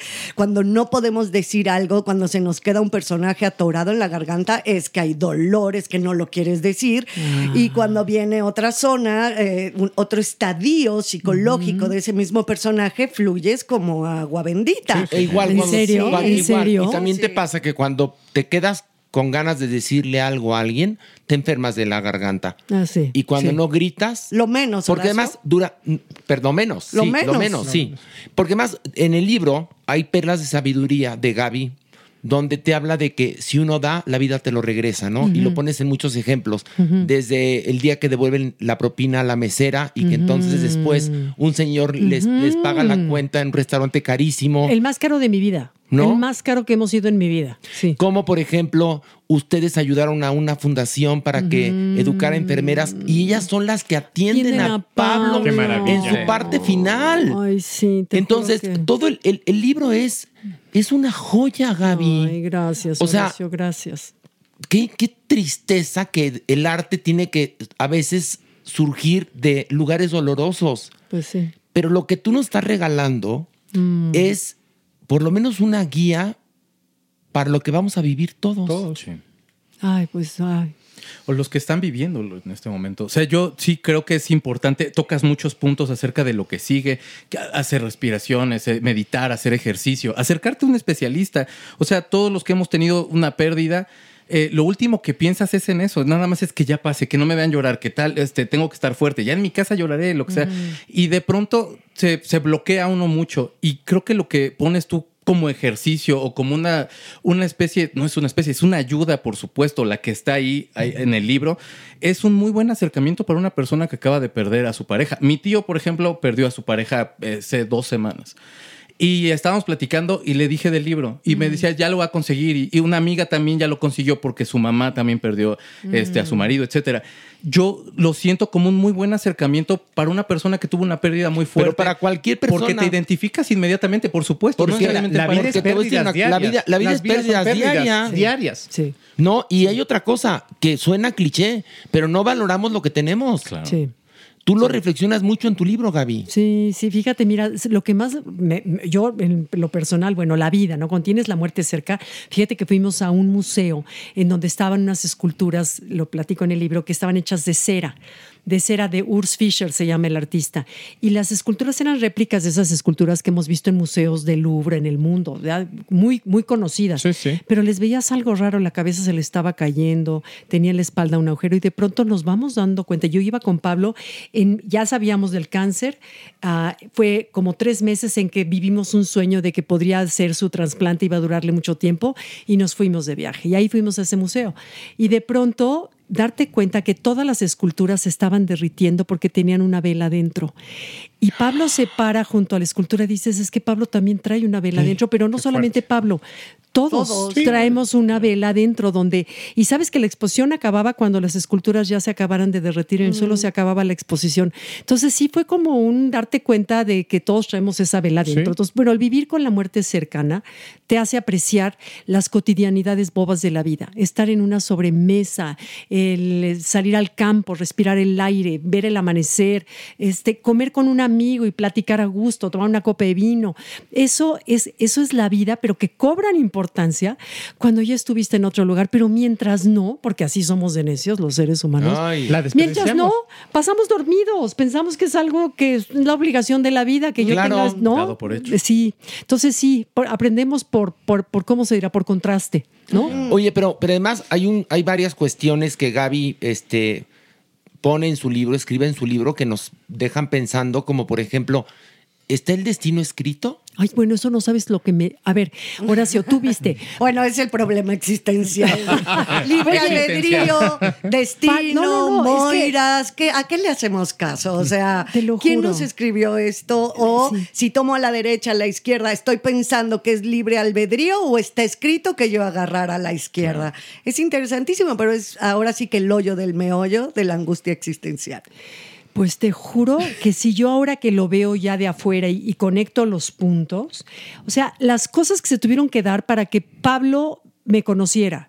No, O sea, todo, que mis papás estuvieran de viaje, que mis tíos tuvieran una no sé qué, que Pablo se- quedamos tarde para poder ser invitada a esa fiesta de la de Orfeona Gogó. Sí, sí, sí. Este, eh, sí, porque más de esa fiesta tú no estás invitada. No, yo estaba un año más arriba que yo. es ella. una prima que te quedas con ella y la prima está invitada a la fiesta y te dice, Gaby, ¿quieres venir? Y tú dices, pero por supuesto. No, le dijo, oye, ¿puedo llevar a mi prima? Ah, Ya ¿puedo sabes, llevar a mi prima? ¿Le puedo llevar a mi prima? Y la no- otra no, dijo, pues ah, sí. pues tráetela. ¿No? Y ahí lo conoces al final de la noche, porque además pasan tarde por ustedes. Ta- Pasan O tarde. sea, yo iba con pareja. esto, ¿eh? No, no, no, me explico. O sea, y todo. Y ves cómo llegó a la fiesta cuando yo cumplí 15 años, cuando llegué a la fiesta y, y él no traía boleto y mi abuelita llegó en ese momento y dijo, ¿y tú qué haces aquí? Y le dijo, pues es que no tengo boleto, yo no puedo entrar. Pero ¿cómo que no puedes entrar? Tú entras conmigo, ¿me entiendes? O sea, este, o sea, cosas que, se fueron dando, dando, dando como si de veras alguien hubiera planeado. Oye, ese- pero Gaby, entonces, ¿la vida está escrita o la vamos escribiendo? Ay, híjole, no sé. Pregúntale a Pilar. Pues mira, según Platón, según Aristóteles, o sea, si ya vamos ahora sí con todo. Ahora, según el libro de Gaby, les cuento una cosa. Sí está escrito Sí hay muchas cosas. puntos muy importantes que tienes que vivir a la de a fuerza. Pero- según tu libro, según tu experiencia. Quizás está escrito y lo que dice Gaby es, depende de nuestro ánimo, de nuestro humor, de nuestro empeño, cómo leamos esas frases, cómo leamos esas, esos pasajes. Oportunidades, esas. Eh, Le puedes No, dar pero un lo que, peso de lo que Gaby, no, pero lo que te cuenta Gaby ahí, cosas que dices, las tenías que vivir, sí, Gaby. claro. Pero O sea, también tú, tú, tú le pones cara a esas, Ah, esas no, cosas. bueno, definitivamente. Oye, pero a ver, ¿cómo te explicas que un año antes, yo tengo 13 años de vivir en la casa que vivo, te comentaba, nunca, nunca habían llegado unos pájaros rarísimos, ra- nunca, nunca, ¿eh? Y en mayo del año anterior al que Pablo muere, todo el mes de mayo se estrellaron esos pájaros en, la- en los vidrios de mi recámara. Mi- yo tengo en vez de una, eh, una pared, tengo puro vidrio, que se cierran, son puertas de vidrio nunca habían llegado. Chocaban y chocaban y caían los pájaros muertos. Y, la primera vez dices, ay, mira, pobre pájaro, se distrajo. Y, ay, mira qué raro pájaro, ya lo viste, Poli. Le dice Poli, muchacha. Ay, señor, ese pájaro no había llegado. Y esa misma raza de pájaros, no sé qué pasó. Y al, año, Pablo se muere en el mes de mayo. Así como que, no sé, no sé si Sí, son cosas que hay- uno quiere ligar o como Carl Pero Jung hay, decía, son coincidencias, son avisos de la vida, son sincronicidades. Este, no yo sé. Sí, yo sí creo. Yo creo que todo tiene ciertos porcentajes. Sí. El libre albedrío, el destino, el pensamiento mágico, la magia misma. Yo sí creo que todos juegan y por eso la vida es tan compleja, sencilla y espectacular al mismo tiempo. Sí, sí. Pero hay una cosa, yo te voy a contar algo, Gaby, les voy a contar algo. Cuando ver. mi papá muere, 10 días antes, diario, y se los juro por mi vida, afuera de casa de mis padres había una mariposa negra. Y la quitábamos y regresaba. Y la matábamos y aparecía otra. Mm. Y decíamos, mi papá ya estaba muy enfermo. Mm. Sabíamos que era el presagio, pensamiento mágico mexicano, llámale como quieras. Magia. Pero 10 días, una mariposa negra, y además matábamos o alejábamos a esa mariposa y llegaba otra más grande. Ay, sí, sí, sí, hasta que sí, mi papá murió. Entonces, cuando leo el pasaje de los, de los pájaros que se estrellan contra los vidrios, un año antes, justamente un En año el mes antes. de mayo, En el mes exacto. de mayo, exacto. La vida te está avisando. O sea, Sí, sí, es que hay sí, una sí. cantidad de, de perlas de sabiduría y de información y de incógnitas y de preguntas y de respuestas que están en este libro que lo tienen que leer. Perdón Pero que se los también, diga. también en las columnas, y yo cuando te oigo en el radio, ¿no? Eh, te oía muchísimo en un tramo que iba de un lugar a otro. Eh, siempre has dado esas perlas de Sí, sabiduría. siempre. O sea, yo siempre me quedo contigo. Muchas veces un- o, o me quedaba escuchándote, ahora ya tengo otros. eh, Y oía y me quedaba, me quedaba porque siempre decía, ¿en qué va a rematar? ¿Qué es lo que me va a decir al Mm. final? Como esa perla de sabiduría con la que rematas por lo Mm. general, tanto tus columnas como lo que dices. Y en el libro, pues es una concatenación, porque Mm. está con el corazón, con el espíritu, con Sí, el alma abierta, sí, ¿no? Gracias, gracias, gracias. ¿Y sabías que estabas escribiendo con el corazón? Sí, porque me cuesta más trabajo, porque me necesitaba más silencio, más reflexión, más tiempo. Pero al mismo tiempo es muy agradable esa visita interior. ¿Sí me explico? Como yo no Sí. la había, yo no había tenido ese regalo. Ricardo, mi maestro escritor, me decía, Gaby, es que yo, yo escribo por necesidad, yo necesito escribir. Y yo no entendía porque yo no había nunca sentido necesidad de escribir.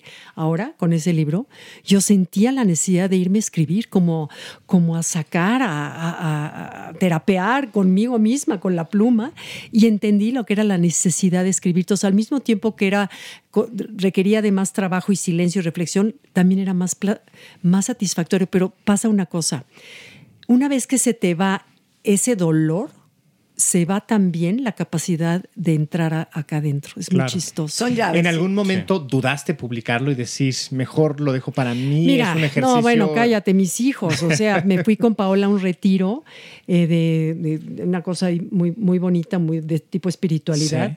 Y este. Y en una comida me dice, mamá, es que estoy en contra de que publiques algo tan íntimo como, lo, como es la experiencia que tuvimos con mi papá. Quiero decirte que no estoy de acuerdo. Y, y no voy a leer tu libro. Y te voy a decir, ninguno de mis tres hijos ha querido No. leer el libro. No lo ha querido leer. Y lo entiendo. A lo mejor es para ellos repasar algo muy doloroso. Pero no, no saben que también le metí la parte bonita, ni lo quieren saber. Me dijo, pues ya me llegará el tiempo en que quiera leerlo. Pero sí me entró un poco la duda si estaré haciendo bien o estaría yo de alguna manera aprovechándome de esa parte dolorosa para publicar un libro. Sí, me- sí me Sí, entró sí, la sí, duda, sí. pero todo, todo, todo lo que se saque de este libro se va a la Fundación Marillaca, a las enfermeras, todo, cada centavo. Ah, mira, pero, Sí. pero independientemente de que ese dinero se fuera a tu bolsillo, Sí. este libro es para agradecértelo, Gaby. Pues O sea, gracias. lo que, lo que logras es sensibilizarnos, conectarnos y como bien lo dijo Pilar, a veces de las cosas más particulares o casi siempre cuando están bien contadas surge lo universal. Y esto que, que está ahí es universal. Y, y además está escrito sin pudor, pero en ningún momento creo que ningún miembro de tu familia se pueda sentir ofendido. No, no, no, no, no. Sí, traté de ser uh, como muy cauteloso en los momentos muy, muy difíciles, en, cautelosos en, en- en- en revelar hasta dónde era como lo prudente, ¿no? Pero revela lo suficiente como Sí. para que la Sí. gente entienda Ah, no, el no, no, grado claro. de dolor Ah, no, no, no, ciego. no. Sí. Ese dolor ciego. Que, ¿cuánto, ¿Cuánto tiempo te, to- te toma de que empiezas a escribir el libro a que lo terminas? Pues mira, eh, me fueron a ver como a lo, bueno, yo empecé a escribir como a los tres meses o cuatro meses, me fueron a ver mis editores y me invitaron a escribir. Y empecé a escribir, ya regresé a los periódicos y ya empecé a escribir, le dije, y en mi primer artículo que publiqué, le dije, perdón, no voy a hablar ahorita más que de- del proceso que estoy, por favor ténganme paciencia porque voy a hablar de mi proceso. Y cada semana tener que revisar un cierto tema y Ricardo me ayudó a poner en el centro pérdida, o sea, mi pérdida, la muerte de Pablo, en un círculo. ¿Y qué, qué me ha afectado? ¿En qué áreas me ha afectado? Y explóralas, me dijo. Y de eso escribe. Entonces me sirvió como para darme orden, como para estructura. Y iba yo revisando una por una y era como una terapia de visitar esa zona de, ah, los amigos, por ejemplo. Hay amigos en los que nos morimos, Pablo y yo. O sea, amigos de toda la vida, en que de pronto ya nunca más, me- me- oye, ¿cómo estás? O algo, y eso te duele, porque Claro, sí. según tú pensabas que eran tus amigos de toda la vida. Entonces, o sea, como fui analizando capítulo por capítulo o área por área, y así es como fui formando el libro. Pues lo haces de una forma estupenda porque se entiende cabalmente y no dejas un solo cabo suelto. Te voy a Mm. contar una cosa. Cuando mi padre muere, que mi madre queda muy joven, de cincuenta y pico de años, Mm. Le pasó lo mismo. Muchas amistades dejaron de buscarla porque eran parejas. Y entonces mi mamá ya pertenecía al club de las viudas. Sí, claro. Es horrible. Es muy fuerte, por supuesto. No es el solo el dolor de la pareja, es el dolor de los amigos que también pensabas que estarían ahí. Pero al mismo tiempo, Checo, hay otros que no te esperabas y que se vu- vuelven tus nuevos amigos y un apoyo inesperado que también dices, wow, ¿no? Pues finalmente es una nueva vida, ¿no? La, que, la que aparece. o Ay, sea, sí. se empieza a trazar una nueva vida con las ausencias, con, con las nuevas compañías y por eso hay que trabajar. Sí. Es que al final yo creo que la vida, Dios, el destino, lo que sea, eh, nunca te deja desamparado, ¿no? Siempre hay Sí. como hay algo que Sí. te ayuda como a seguirte agarrando de Es ese cierto. cliff ahí para Los que no dioses te del. Guadalquivir, mi Sí, querido. sí, sí. Son los esos son los Esos son los auténticos, dioses, dioses del. Guadalquivir. Exactamente. ¿Tú te sientes ya totalmente recuperada del duelo, Gaby? Mira, a veces pienso que sí, Vuelves a ser tú, ¿no? Sí, a veces pienso que sí, pero de pronto veo los lentes de Pablo todavía en el buró que no me no los he animado a quitar y de pronto me entra el oh, oh, y dices, "Ay, ya va a regresar, todo fue broma, ¿no? Va a regresar y sacar la ropa de su closet y ya sabes esos pasos, oír la canción de hay una canción que yo no, no sabía que me iba como a recordar tanto la canción de Misty de Johnny Mathis, no sé si te acuerdas, sí, una sí, de sí, sí. no, no, no, no, qué cosa más bonita canción, porque le platicaba a Checo, que esa la bailé con Pablo. Yo me sentía en el cielo. ¿Sabes lo que es sentirte en el cielo? Ay, qué maravilla. En el cielo. Y entonces la oigo y me volví a sentir en el cielo. Entonces es, ay, ya no lo tengo. El otro día llegué a un aeropuerto y de pronto veo una, una chavita que llegamos las dos juntas, salimos a esperar el taxi, ya sabes. Y de pronto llega un señor con un ramo de flores y la abraza, pero de ese abrazo que dices, ay, qué envidia, qué envidia, ya no tengo quien me abrace así y, y no valoras ese abrazo hasta que ya no lo tienes. Esto sí, o sea, todavía te- tengo recuerdos que te regresan al, al dolor, pero podríamos decir que en general he ido de su vida y cada día mejor. Pero sí se van, claro, se van aminorando. Sí, sí, se- claro, claro, Pero claro. también de repente, ah, bueno, ya sé que todos ponemos un poquito de historia personal porque es Sí. muy personal el libro y toca. Eh, con mi madre, todos los primeros años, sí, no, me duele, me dolía, la superas, vas. Pero en estos últimos tiempos, bueno, dioses del Guadalquivir todo el día, a toda hora. Hay épocas, o sea, hay épocas, está superada, la amo, la celebro a tope, pero en estos últimos días, semanas, es de un- una constancia, pero todo el día, que si cómo parto algo, cómo lo como, cómo lo, a- a- hasta cómo cruzo la pierna, porque hago tal gesto, todo y es mi mamá, mi mamá, mi mamá, mi mamá, y luego vienen otras épocas que otra vez se se vuelve más, más, más ligero, ¿no? Pero sí hay épocas, será por las, los estadios emocionales también por los que uno va atravesando, ¿no? No, y, y viene la, la, la controvertida Navidad. Qué dura. Pues sí, pues sí, pues sí. No, pero, Gaby. pero es lo que es la, la narrativa que cuentas de la, del- del- la semilla de mostaza, de una casa donde no hubiera habido una pérdida. Eso todos lo hemos tenido. O sea, te- y sí te identificas. Yo en el 2019 perdí una pareja también y fue muy doloroso y me hubiera gustado mucho tener esas herramientas o cuando más poder ser un poquito más abierto y poder platicarlo. Y la verdad, a mí me tocaba mucho en muchas partes porque era de, ay, no puedo creer. O sea, ese, ese, ese sentimiento de perder esa persona, de, de, de, de no, de saber que no va a volver a ser igual, que te va a hacer tanta falta, es, es inmenso. Pero y por supuesto, te identificas. finalmente, finalmente, Checo, creo que es el precio del amor. Claro. ¿No? Es el precio del amor. El amor y el dolor son la misma moneda, la otra cara. Entonces, pues es el precio de amar. Y ese es el precio que tenemos que estar arriesgando de entregarnos y de amar, porque si no queremos sufrir, no amamos y entonces qué vida, ¿no? Que tú misma lo dices en el libro. Si yo, por, por, por volver a vivir esto, tuviera que pasar la parte horrible del cáncer, no me importaría, lo volvería a vivir. Sí, o sea, sí, por el amor tan grande que le tuviste, que además eres una mujer afortunadísima. Sí. ¿Cuánta gente realmente conoce el verdadero amor? Muy, muy poca. Muy Sí. poca gente. Muy poca. Sí, ¿Cuánta gente puede decir 54 años de amor? Sí. Con altas y bajas que también las Sí. cuentas en el libro, ¿no? Sí. Cuando él te dice, yo soy tu última prioridad, Sí, ¿no? sí, en un punto en el cual dice, Gaby, qué, qué padre que das conferencias, que escribes, que triunfas, que todo, pero soy tu última prioridad. Y tiene la inteligencia emocional de decir, ok, voy a cambiar. Sí. Ah, no, bueno, no, no, no, es que, o sea, no, bueno. Se me, el, el mar azul de Cancún que teníamos enfrente de veras se lo comió un hoyo negro. Así lo vi. O sea, literalmente entró un hoyo negro y succionó el mar azul de Cancún porque me lo dijo de un tranquilo. Así, tomados de la mano, me dijo, vieja linda, yo te admiro mucho, me da mucho gusto que te- estés tan contenta con tus libros, tus conferencias, tu bla, bla, bla.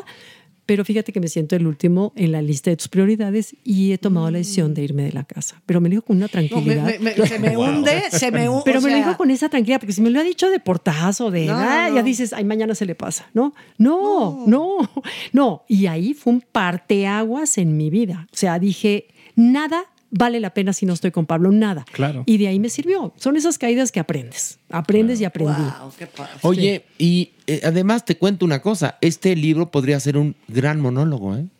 ¿Tú crees? Uh, sería un exitazo, Me ¿eh? lo voy a verdad. aprender, pásamelo.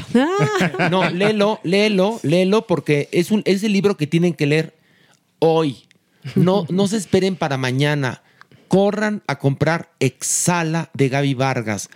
Es un libro divertido, entretenido, conmovedor, desgarrador, pero que nos da una gran lección de vida. Fíjate qué ironía, una gran lección de vida cuando de lo que estás hablando es del proceso de la muerte, pero en verdad hablas de la vida y es una love story, Gaby Vargas. Sí. Debe estar muy orgullosa de este libro, Muchas Exhala. gracias, Horacio. Pues mira, apenas acaba de salir el niño y apenas estoy así como aventándolo a ver qué. Apenas estoy empezando a recibir las retroalimentaciones de las primeras personas que lo han leído, como tú ahorita, porque tiene una semana. Tiene una semana de que salió, entonces apenas estoy recibiendo retroalimentación y es, ay, qué bueno, ay, qué bueno, pero todavía con ese sustito de la expectativa de cómo va a funcionar, ¿no? Va a ser un éxito, Gaby Gracias. Vargas. Sí. Gracias. Este, las cosas, mira, los caminos que valen la pena son los caminos que tienen corazón. Mm. Y en mi historia personal, Ujú. lo que ha valido la pena en mi vida es donde yo he Mm. puesto el corazón. Sí. Y este libro es un libro a corazón abierto.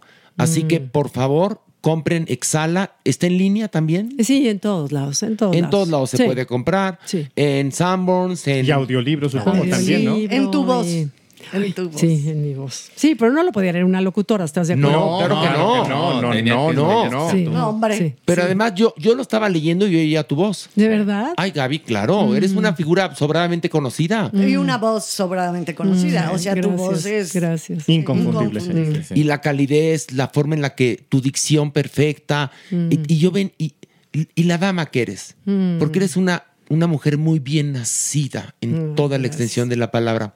Y todo esto está en este libro. Así que, por favor, compren Exhala. háganse el favor, el favor de leer este libro que se va a ir como agua.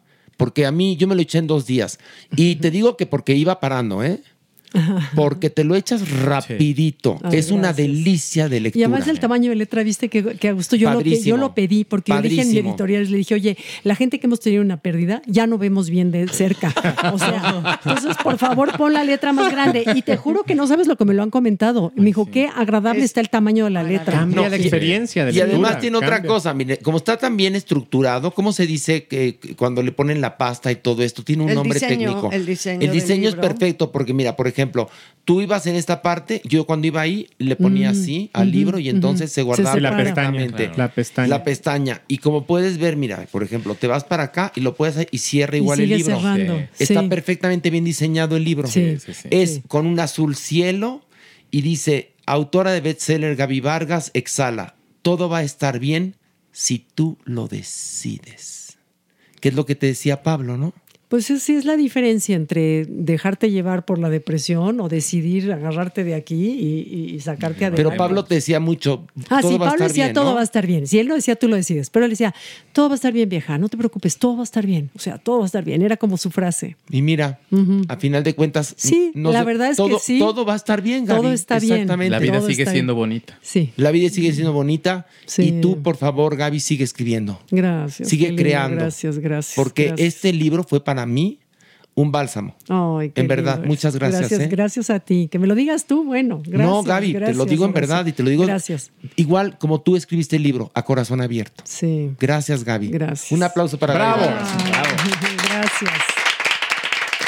Gracias. Gracias. Un honor haber estado con ustedes. No, Muchas al contrario, gracias. gracias. Igual. Gracias. Nuestra adopción responsable.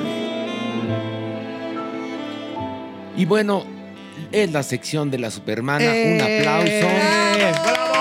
Y eh, bueno, la adopción responsable. Muy de- importante. De esta semana, bueno, pues es Frida, una perrita que eh, la abandonaron en una caja. La caja estaba mojada, no sabemos por qué estaba mojada la caja, pero la abandonaron. Es muy chiquitita, Ay, ay, ay, cinco meses, es, una bebé. Es una y lo que pasaba es que la caja pues se movía, ya sabes, y era como, ¿qué pasa con...? Y estaba así sellada, pero mojada. Mm. O sea, no sabemos qué, qué, qué fue lo que pasó a este pobre perrito. Y la verdad es que es espeluznante lo que podemos llegar a imaginar, pero lo que sí es importante es que esta perrita, al igual que todos los que están en salvandohuellitaspeludas.com, merecen una oportunidad. No estamos aquí nosotros echándole todas las ganas para que estos animales pues tengan un hogar y también tengan una vida digna, porque no nada más es rescatarlos, sino es llevarlos al doctor, esterilizarlos, eh, darles de comer, desparasitarlos. O sea, es, es una gran labor la que se hace aquí. Y honestamente, yo, desde el corazón, agradezco a todas las personas que se abocaron estas semanas a llevarnos comida al teatro, eh, llevaron enseres para, para los perritos, suéteres. No, no, no saben, camas. Estamos muy agradecidos en salvandohuitaspeludas.com, pero sí es importante que entren a nuestras redes para que vean todo lo que hace falta, que hace falta muchísimo, pero sobre todo que ustedes encuentren un corazón. Eso es lo más importante. Como Frida. Que Una- es ¿Puedo hacerle una pregunta? Sí.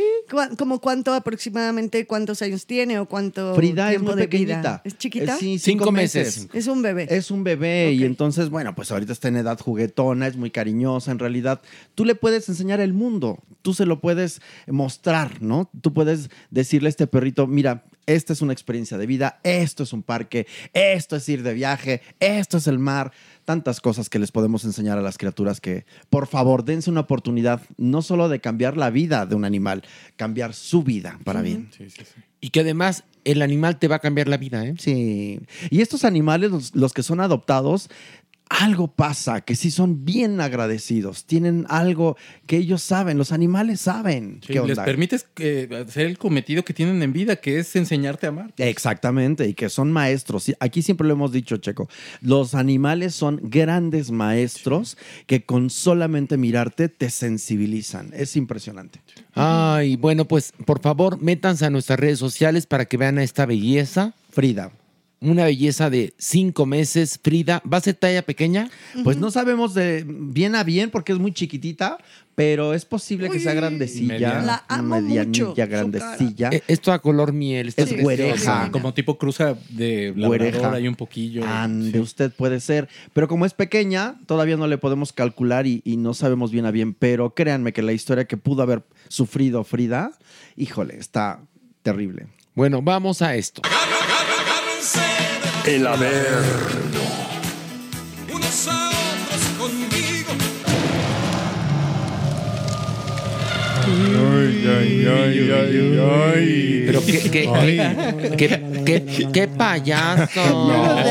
Yo no sé si merengón le da miedo o ya está en vernáculo. Ay. Sentí escalofrío. No, merengón, ya por ejemplo, escucha el acento de la música igual que Pilar. ¿Qué haces? Ya, maná, ya, ya llegamos, ya estamos en la verna. Este, siente el acento y empieza. "Ah", igual a Maniwis. Igual el- Pilar. Tú eres el único insensible. Exacto. yo no. Qué mal. Yo me quedo pegada. No, ya te vi. Hoy, Imagínate, hoy, peor. hoy- hoy se quedó pegada Pilar. Quedé pegada. Lo que pasa es que ustedes creen que es fácil bajar No, verna, pero nada. no lo es. Horacio es No el lo único es. que cree que es fácil. Sí, porque le encanta. Claro, la- Ari es el único que trata bien. La doñinini. Como ya está escogiendo A ver. habitación cuando llegue. La doñinini te trata como tú la trates. ¿Qué? ¿Qué? Sí. Mentira, ahora sí tú Por perdóname. supuesto que yes. Perdóname. Va- Tienes vamos a bajar. Te tendría que tratar peor. Te tendría Sí. que tratar peor. Sí, porque eres- tú eres muy, muy pasado de lanza con Ay, ella. Clara ¿eh? dirá que no, yo la respeto. Ok, vamos a bajar. Una, dos, tres, vámonos. Ahí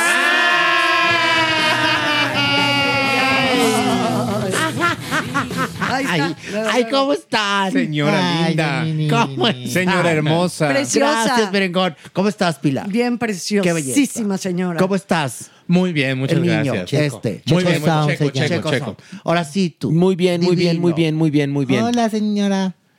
¿Viniste otra vez? ¿No te cansas No, de bajar y de bajar y de bajar? Vine nada más. Sobre nada todo más- por los chescos. Nada más vine a aclarar, ¿verdad que yo nunca lo he tratado mal?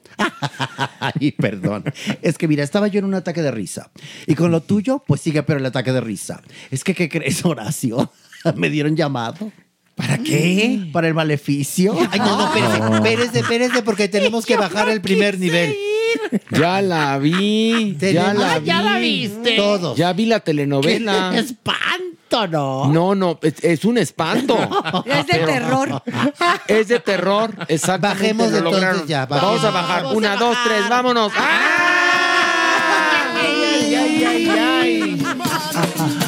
Doña Nini, pues efectivamente ya se estrenó El Maleficio. Versión 2023, Maniwis. Nada más y nada menos que con Marlene Favela y Fernando Colunga como protagonistas. ¿Qué tal? Y Clararira, no podemos, no podemos hacer la vista gorda y no mencionar de la No, hacer la vista gorda. No. Hacernos de la vista gorda. Correctivo, correctivo. ¿Qué, Horacio? ¿Ahora qué? Hacernos de la vista gorda. Gorda. Y parecen Pili Mili y Bonnie y Beth, hasta lo dicen en corito. Ña, ña, ña, ña. Y tú pares la chilindrina. Pituca petaca. Estás como pituca y petaca. Bueno, pero lo que quería decir es que, por supuesto, tenemos que mencionar la actuación especial a través de la inteligencia artificial de Ernesto Alonso. ¿Qué hubo? No, no, no, no. no. ¿Qué? Ah, No, no, no. no, ¿Qué no, co- no, pero les cuento de qué va la Por telenovela. favor, Sí, por favor. Porque Sinopsis. no es la historia original tal y como la escribió Fernanda Villeli. Empieza, no me preguntes por qué, en una casa. Si supuestamente la casa del maleficio al final de la primera versión se quemó sí. y nada más quedó solito el cuadro y le brillan los ojos, así termina. No entiendo por qué aquí en- entra eh, Julián Gil, que se ve súper viril, está rompiendo tabiques. Pero no puede con el mazo, mi amor. Está rompiendo tabiques para entrar a una casa. Es que está cuidando las uñas. Ok, Se ¿de está cuidando dónde, de uñas. dónde entonces se roba algo? Y cuando va saliendo, se le aparece Ernesto Alonso. le dice, ¿qué es lo que llevas ahí? eh?" Y dice el otro, no, llevo unas cosas sin importancia. ¿Sin importancia? Sí, a la casa de mi abuelita fue lo que dijo. Te voy a decir una cosa, lo que tú llevas es una puerta al mundo del mal. y se desaparece. Ay, no. no, Y entonces no. lleva el, famoso cuadro. Sí. De ahí corte a eh, Fernando Colunga, es Enrique de Martino y tiene dos mijitos y una mujer que murió, o sea, es viudo, cuando en la original era divorciado de Norma Herrera, Norma que era Herrera. alcohólica. Guapísima. sí. Bueno. Que él hace alcohólica en la serie. Ah, Bueno, ahí en, en la, en la trama, pues. Claro, y entonces aquí él tiene un hijo que lo quiere y un hijo que no lo quiere. Y por otro lado está Marlene Favela, que es un agente de seguros, que en cada escena nos restriegan lo buena madre que es. ¿No? Y que nunca está. y que nunca está. Y que Mark Thatcher la adora. Y tiene dos mijitos, son Sofía Castro, hija del productor, obviamente, y un niño insoportable. Qué carisma, ¿no? El del No, qué carisma. De, Qué carisma. de ambos. Qué que también es una viuda. Y entonces, al final del primer capítulo, se conocen a ambos personajes, o sea, Enrique de Martino y Marlene Favela, porque Enrique de Martino va a ver la tumba de su esposa. Ay, mira. Qué ¿Cómo bárbaro. Se rompieron la No, cabeza en la y adaptación. ella va a ver la tumba de su esposo, ¿no? Pero como hay una cosa que es terrible, como es tan mal actor Fernando Colunga, entonces no le crees nada. Pero no le crees nada a nadie, A nadie. porque los libretos están escritos con las nalgas. Y nadie habla así. Nadie habla así, nadie te explica todo como si fueras Y imbécil. no te mueves así en la vida. no. no, no, son humanos. O sea, es otro, como si fueran de en otro género Y dramático. nadie vive no en sé. casas de escenografía, Pilar. Para empezar, claro. Horacio. Ay, no, no, no. de No, pero además como, como hay una cosa que tenía Ernesto Alonso, era tan siniestro que daba el personaje perfectamente. Que Enrique de Martino era un gángster. Era un gángster que además estaba metido en la magia negra. Sí. y que al final resulta que es el diablo. Bueno, esa premisa que acabas de decir en tres líneas resulta infinitamente buena a comparación del primer planteamiento que están haciendo estos, Terrible. adaptando el guion. ¿Me explico? Y peor con Fernando Colunga, que no tiene el peso escénico que tenía Ernesto Alonso. Entonces, por momentos dices, este hombre es histérico, nada No- más. No tiene peso escénico ni tampoco gesticula porque ¿qué se hizo en su carita? No, pues ¿Quién eso, sabe? que se- y, le qued- y- y- y- y tres pelos parados. Ay, no, no, no, no, de verdad. Tres pelos parados. A ver, para, para mala suerte de estas personas, hablo de la empresa, de los productores, de los creadores, ya tenemos un punto de comparación muy fuerte que es la ¿no? La- Sí. todas las plataformas que existen. Y vemos ya material de todo el mundo, Maniguis. Bien actuado.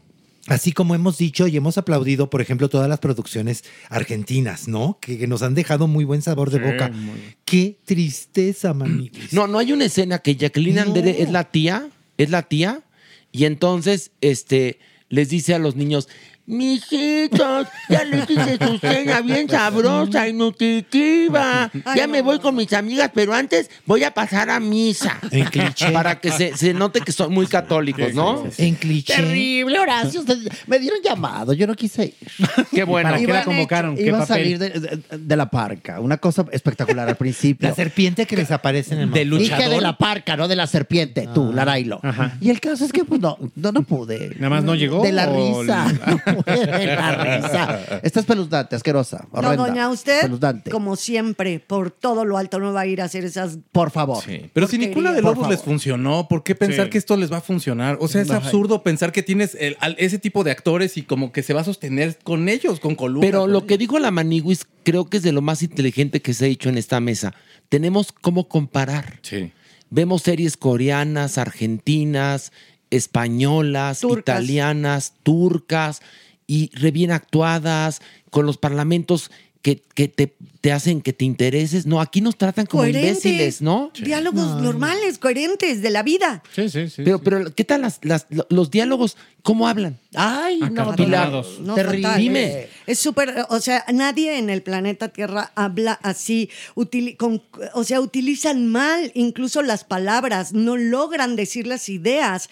Es horroroso. Y también hay que reconocer que ante esos diálogos, como actor, si eres bastante maluco, Pues nos no, vas, sí, sí, pues te cómo, hundes, mi amor. cómo. Esto también ellos se ve que se van, pero al Titanic, se van a la fosa, pero de los abisales Y apoyando- marítimos. Perdón, y apoyando lo que dice Maniwis, también entonces tenemos el ejemplo de Disney que con sus live actions no ha hecho más que regarla horriblemente. ya no hagas remakes, ya de, haz, historias nuevas. Hay un buen de escritores. Sí, Pero- Pero, hay que pagarles. Ese es el far. Eh, and- ahí, Ahí está el la tecla negra. acabas la de acaba de, dar. tocar. La tecla negra. La No, tocaste no quieren, no quieren buscar nuevos escritores e historias nuevas porque hay que pagar. Estas ya pertenecen a su catálogo. Claro. Qué tristeza. Qué, qué espanto. Qué ¿eh? horror. Pues sí, porque era del- de, los pocos clásicos, ¿no? Que les había quedado bonito, como Cuna de Lobos. Pues ya, ¿para qué las tocas? Mejor la vuelves a pasar. Porque Ándale, además, exactamente. Desvirtúas y, y- y echas a perder lo anterior. Ah. porque ya lo tocaste, le quitas el encanto, la gente ya no se quiere acercar o no quiere regresar. Entonces terminas por echar a perder todo. Es que sabes qué es lo más triste que No la vean. esto nos hizo sentir en el primer capítulo. qué ganas de ver los siguientes 99. No, oye, no. ¿Y qué tal que para que para que entiendas que pertenece al género de terror? Del bu. Del bu hay momentos que haz de cuenta, toma de la Ciudad de México y se oye bzz, Ay, qué tal la ¿no? sombra esa. O toma de una calle y. La sombra ahí, ay, no mal hecha. Pero, pero vamos, a, Horrendo. vamos a tener locaciones en otras partes del mundo. Ah, no, ¿eh? están muy Nueva viajados. York, Roma, Tel Aviv. Pero a donde vayan, van ellos. Pero nada ¿Cómo más le para viajar. hacemos? ¿Cómo le hacemos? Como decía Cavafis, por más que viajes, por más que te muevas, tú traes cargando todo tu horror encima. y sí, eso es cierto. Oigan, y bueno, ahorita en lo que pasamos de una nota a otra, quiero nada más recordarles que vamos a regalar 20 Ah, cortesías bueno. sencillas para este viernes, ¿sí? Ay, para ay, este ay. viernes en un acto de Dios. Ya casi nos vamos. Recuerden que les dijimos que era corta temporada, ya casi terminamos. Pero tenemos 20 cortesías sencillas para este viernes a las 8.30 en el Teatro Shola de un acto de Dios. ¿Qué tienen que hacer? mandar su nombre completo eh, a nuestra página de Facebook, a la mía, Horacio Villalobos Oficial. Mandan su nombre y les regresamos con si te lo ganaste o no te lo ganaste. Si se ganó el boleto, tiene que estar, por favor, 7.30, 7.45 a más tardar en la taquilla del Teatro Xola para que si usted va a comprar otro boleto, se siente junto a su acompañante. Por favor. Pero estamos regalando 20 cortesías sencillas para la función de este viernes. ¿Qué, qué día es este viernes, Maniwis? Es. Mira, es A el ver, viernes rápido, 17. Lara. Te me quedaste corto ahorita, rápido la agilidad, así como buscas la nota. Ay, no, ni- ni- ni- Rápidamente el día. A ver, me Déjate fijo la si me. nota al hombre. Eso sí los encuentra bien pronto. Ay, sí, ¿no? Ay, sí me ganas. Ay, sí me ganas, mire. Porque tú eres aquí el rey del grinder. No, no, no, Del no. grinder. ¿Del qué, perdón? Del, ¿Del qué? ¿Del qué? Del ¿Cómo fue? grinder. Correctivo, correctivo. Otra oportunidad, otra oportunidad. Otra oportunidad. Al mampo. Otra oportunidad. Al cangrejo. Otra oportunidad. Al hueco. Otra oportunidad. Al peuteo. ¿Cómo se dice? Del grinder. No. Ay, grinder. Ah, muy bien. bueno, Ña, ña, ña, bueno. ña. Era, era de broma. Ay, qué, qué bromista. Pero mira, llevas ya tres al hilo. Le truena el dedo. ¿Vista gorda qué? Vista gorda. Está bonito lo de vista, gorda. Ay, no, ya no, si tú tienes bien sangro. La de ahogado el pez tapa en el pozo. Esa dijo otra gorda. No, ya, no, ya. Vamos a La de otro cántaro nos hubiera cantado. Eh, otra gorda. O la también. petaca Otra gorda. menuca. Pituca menaca. Ah, pues, pues, lo- No, peor. bebé, eso, ni, ni, ni no se equivoque porque luego me andan madreando a mí. Oiga, bueno, el asunto es que recuerden, manden su nombre completo, nombre completo a mi página de Facebook, Horacio Villalobos Oficial, para que pueda participar por alguna de las 20 cortesías sencillas para este viernes en el Teatro Xola. Y vamos a bajar. La señora ¿Qué? directora quiere abonar algo. Abone, por favor. Que no se la pierdan porque como bien dice Horacio, y lo dijimos desde el principio, es corta temporada. Aparte este viernes van a estar relajados, van a estar padrísima la ciudad, no va a haber tráfico, llegan al teatro, la van a pasar increíble. Oye, y, y, Y, qué- el jueves, dos por Dos uno en. Ticketmaster. Sí, ¿eh? aprovechenlo. Oye, ¿y qué tal la función de tu cumple, Ay? Preciosa. La verdad es que sí, sí, sí. Salió Muy una bonita, función muy increíble. Me lo llevé a cenar, fíjate. En verdad, Sí. Sí. ¿Usted fue? Tú saliste así rapidito del teatro, yo me quedé con el señor. Mm. ¿Por qué haces eso, Maniwis? No, no, es muy feo. No, pues es que Es muy terrible. me sacan. Me sacan. No, me preguntan, ¿ya te acabas, ya te acabaste de, de- de desvestir? Sí, eh, que me, me sacan del teatro. Pues claro, porque con ese cuerpo va y vámonos fuera. Ay, entonces para porque me no trae carro. No tengo carro. Bueno, ya vamos a bajar, ¿no? ¡Vamos! Pero no, a ver, no, no, no, una cosa que hay que aclarar. ¿Quién te saca del teatro? ¿Quién? No es cierto. Tú y Sor Severa, que algún día voy a decir quién es Sor Severa. No lo pienso decir hoy. Di, Tú di y quién no, es Sor no lo voy Severa. a decir. dilo, dilo. No lo voy a Priora, decir. La madre priora. La madre priora. La madre priora, nuestra productora ejecutiva. Sí, que como en aquella película de Libertad Amar, que creo que era, que estaba en una escuela de monjas y nada más por pintarse un poquito su ceja, le metían la cara en el pozo. La madre superiora, más o menos así es la, la priora. Pero no me van a negar que nuestra madre priora es de un carismático, de un Ah, sí. Sobre todo muy sonriente. Por favor. Y yo, puta madre. Che, che vieja, che vieja. Siempre No le, las- sacas, no le sacas una sonrisita ni Oye, a ¿y se han dado cuenta que siempre las manos ocultas en el hábito? Ha de tener tres dedos en cada mano o algo así. Ah, ya vamos a bajar. No. Tiene en cada mano 20 uñas. Ah, En cada mano tiene 20 uñas. Imagínate. Ya sabrán ustedes por qué razón. Ya sabrán ustedes por qué.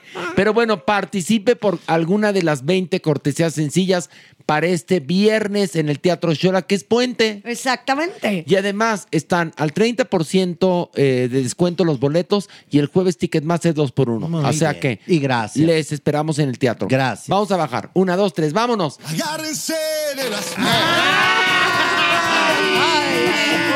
eh, Ay, Mayiwis, Doña, qué bonito baila. ¿Verdad que sí? Meneó su caderita Es que estoy muy feliz. espectacular. Estoy muy feliz. Me llenaron de joyas el viernes, Horacio. A ti te consta. Me dio una pena. Yo las vi. Es que era tu cumpleaños y la gente regalándome los Cartier. Yo sé Ay, por no, qué. no, los ¿Usted lo llevó a bautizar o qué? A ¿De Horacito. qué? Pues si era cumpleaños de Horacito, ¿por qué le regalaron a usted? Pues po- porque era mutuo el cariño. Y yo soy muy compartida con Horacito. No como tú que te largas. ¿Y luego, te luego. regaló algún brazalete, alguna No, pulserita, pues no, algún no, anillo? no, porque son alhajas que yo no me pondría. Ay, A valorios que Mira son cómo míos. la defiendes. Pero ¿quién te No la ¿Quién- de qué defiendo. El día que no te quise dar de mis gomitas, ¿cómo me lo echaste a la cara? y ahora que la señora no te dio ni un brazalete de los 15 que le llevaron. Pero yo no se lo pedí, pero las gomitas sí te las pedí. Sí. Ay, Ah. Pero gracias a Abdiel, que, que tan amable, me llevó estas, estas joyas. Preciosas. muy bien. Oye, Abdiel es un hijo del diablo, ¿eh? Ay, ay, ay, qué fuerte. Pues se llama Abdiel. Tiene razón. Tiene nombre. Es hijo de Satanás. ¿Qué hubo? Arcángel ¿Qué caído. Uno que se me hace que también es y que él no lo sabe es Eduardo Veras. él no lo sabe porque él jura que está muy cerca de Dios. No, ahora, hombre. bueno, Ahora. pues fíjense que fue a la entrega de los premios Alma 2023. Eh, ¿Los premios A mí, qué? Alma. Eso a mí me hace pensar. Son unos premios en Estados Unidos, ¿no? A ver, me hace pensar, entonces hubo premios Alma 2022, 2021, 2022. Pasaron, bueno, pero en bueno, él no, fue. a ver, son premios latinos. Sí, él fue a los premios Alma. ¿Dónde? no, a ver, tú voy a decir una co- En ese momento, eh, Merengón, abre tu. Cierra el grinder y premios Alma. Premios Alma Muriel. No, no es cierto. Ah, No, miren, son unos premios Ajá. que ah, otorga la Asociación de Municipios de México Ah. y reconoce a gobernantes, es decir, desde la esfera No, más a ver, a ver, aquí dice American Latino Media entonces, ¿cuáles Arts? Award. Premio Alma, Pues mira, antes mira. conocido como the Latin Oscars sí Award. está- sí ¿Es en está. Porque también está la de la Asociación de Municipios de México No. que entrega los premios Alma no, 2020. esos son los premios Alma Llanera. Alma Madero. Alma Madero. Esos son de Yo otro me estado de imagino, a ver, estaba en los premios Alma. A ver, estaba en los premios Alma. Alma. pero en cuál de los dos no sabemos. específico. No sabemos en cuál de los Bueno, dos. podría ser en cualquiera de los dos. Es que, eso, es que eso no fue lo interesante. Y además, ¿sabes que En los dos cabe, o como político, o como actor, entonces Clararira. se acomoda bien. A ver, fueron los premios de cine porque ganó su película. Ah, Pero Merengón, tú en serio, ¿eh? Pues tú me mandas, yo no sé de esos premios. Ahora, chat, Googleas, es lo primero que sale. Ahora, no, yo lo doy por bueno, pues sí, ahí está. está. Pero Pero bueno, no fueron esos, fueron los otros. Eso no es lo importante, sino que él en la alfombra roja hizo favor de pararse con la prensa Ándale. para saludarlos. Qué generoso. Sí, Qué bárbaro. sí. Y obviamente empezar la lluvia, ya sabes, de cuestionamientos. Ay, que sí, vinculado con, con gente malosa, ¿no? En tu película. ¿Y qué tal? Y no faltó la pregunta, Mariwis. Oye, ¿y cuál fue tu relación con Ricky Martin? Porque últimamente se ha escuchado. Y, y Mariwis. Se Sácale descom- Ahí, punta. ahí, Mariwis, ya no sabía ni por dónde correr. Ni Verástegui, porque no sabía. Sí se ve, se ve. Vean ahí el video en YouTube, búsquenlo. Se le, ve, Nervioso. se le ve su carita eh, que no se esperaba la pregunta, Mariwis. No sabía cómo, cómo contesto, cómo contesto. ¿Por qué no hi- hizo como con Jorge Ramos y rezó el rosario? ¿Se hincó? Señor, te pido por este reportero que me está preguntando por las cosas que yo estoy ocultando con tanto afán. Pues se No, lo- te, te pido, Por señor, mí. por este reportero que me acusa de sodomita. Te pido Perdió por conexión, perdió conexión con Dios, por eso se le fueron las respuestas al hermano. No, Clarari, se le olvidó hasta el Padre Nuestro, Mariwis. Le dijeron, ¿qué, qué- qué- qué- qué fue lo que le preguntaron? ¿Qué fue lo Sí, que le preguntaron? Que, que, que, o ¿Qué sea, relación ¿por qué- tenía? Sí, que qué relación había tenido con Ricky Martin, que por qué se habían dicho por ahí. Y lo primero que respondió fue Inter, perdón, a ver, Interpreto tu pregunta. inter- interpreta mi silencio. O interpélamela. No, pues, es que así de plano, así, a- o sea, directo y a la yugular, Manuel. O sea, de que duden de tu sexualidad, ¿qué opinas, no? Y entonces, pues él nada más dijo, eh, pues, eh, ¿qué te puedo decir? Que viva la libertad. De expresión. Pal- ¿Palomo? O sea, quiere decir Palomo, libertad. Que viva libertad, No, no, no. Palomo. Él, él lo que quiso decir es que, que, que la gente puede opinar lo que quiera, ¿no? Ah, Y- ándale. y que, y ¿Qué que el chiste es que, pues bueno, a fin y al cabo siguen hablando de él y que ahí lo importante era hablar de su película, Sonidos de Libertad, y que eso era lo importante y que aunque le han atacado mucho, seguramente son personas que o están vinculadas con, Ah, con la claro. trata de infantes o, o, este, o- o no, no entiende por qué. tan- O sea, todavía encima el abyecto descalifica a cualquiera Mm, que no le haya sí. gustado su asquerosa película. Pobre. Que entonces estamos del lado de los pederastas, ¿no? Sí, exactamente. Y que bueno, y que ahí lo importante también que sepa la gente es que próximamente viene la película de la vida de la Virgen, que obviamente la va a producir. Este, y pues nada, que, que al final. Pero no se encabritó más, Maniwis. O sea, no ¿Sabes me los qué? dejó ahí medio que hablando solos y lo Espérame, es que empezaron lo- a perseguir. Es que lo- por eso lo empezaron a perseguir porque él más que encabritado era como que quería huir, estaba huyendo. y como siempre, Maniguis, nunca les dan la ruta de evacuación, ¿no? Entonces sí se ve como que se iba del otro lado y le dijeron, no, por allá, no por acá. Y entonces regresa, y entonces más, más lo iban persiguiendo y al final ya que lo metieron, nada más sacó su cabecita y dijo, los quiero mucho. y cerró la puerta. Ay, pobrecito. Maniguis, Ay, pobrecito. qué feo es Híjole. vivir sin aceptarse. Bueno, pues ya recibió el premio Alma, que no es el de los municipios, como decía Merengón. Es el premio Alma Llanera. Y fíjate, en estos premios se le fue el alma. Se le fue el alma. Fíjate Y por poquito. Poquito se le Otro va. nivel más, vamos. Una, dos, tres.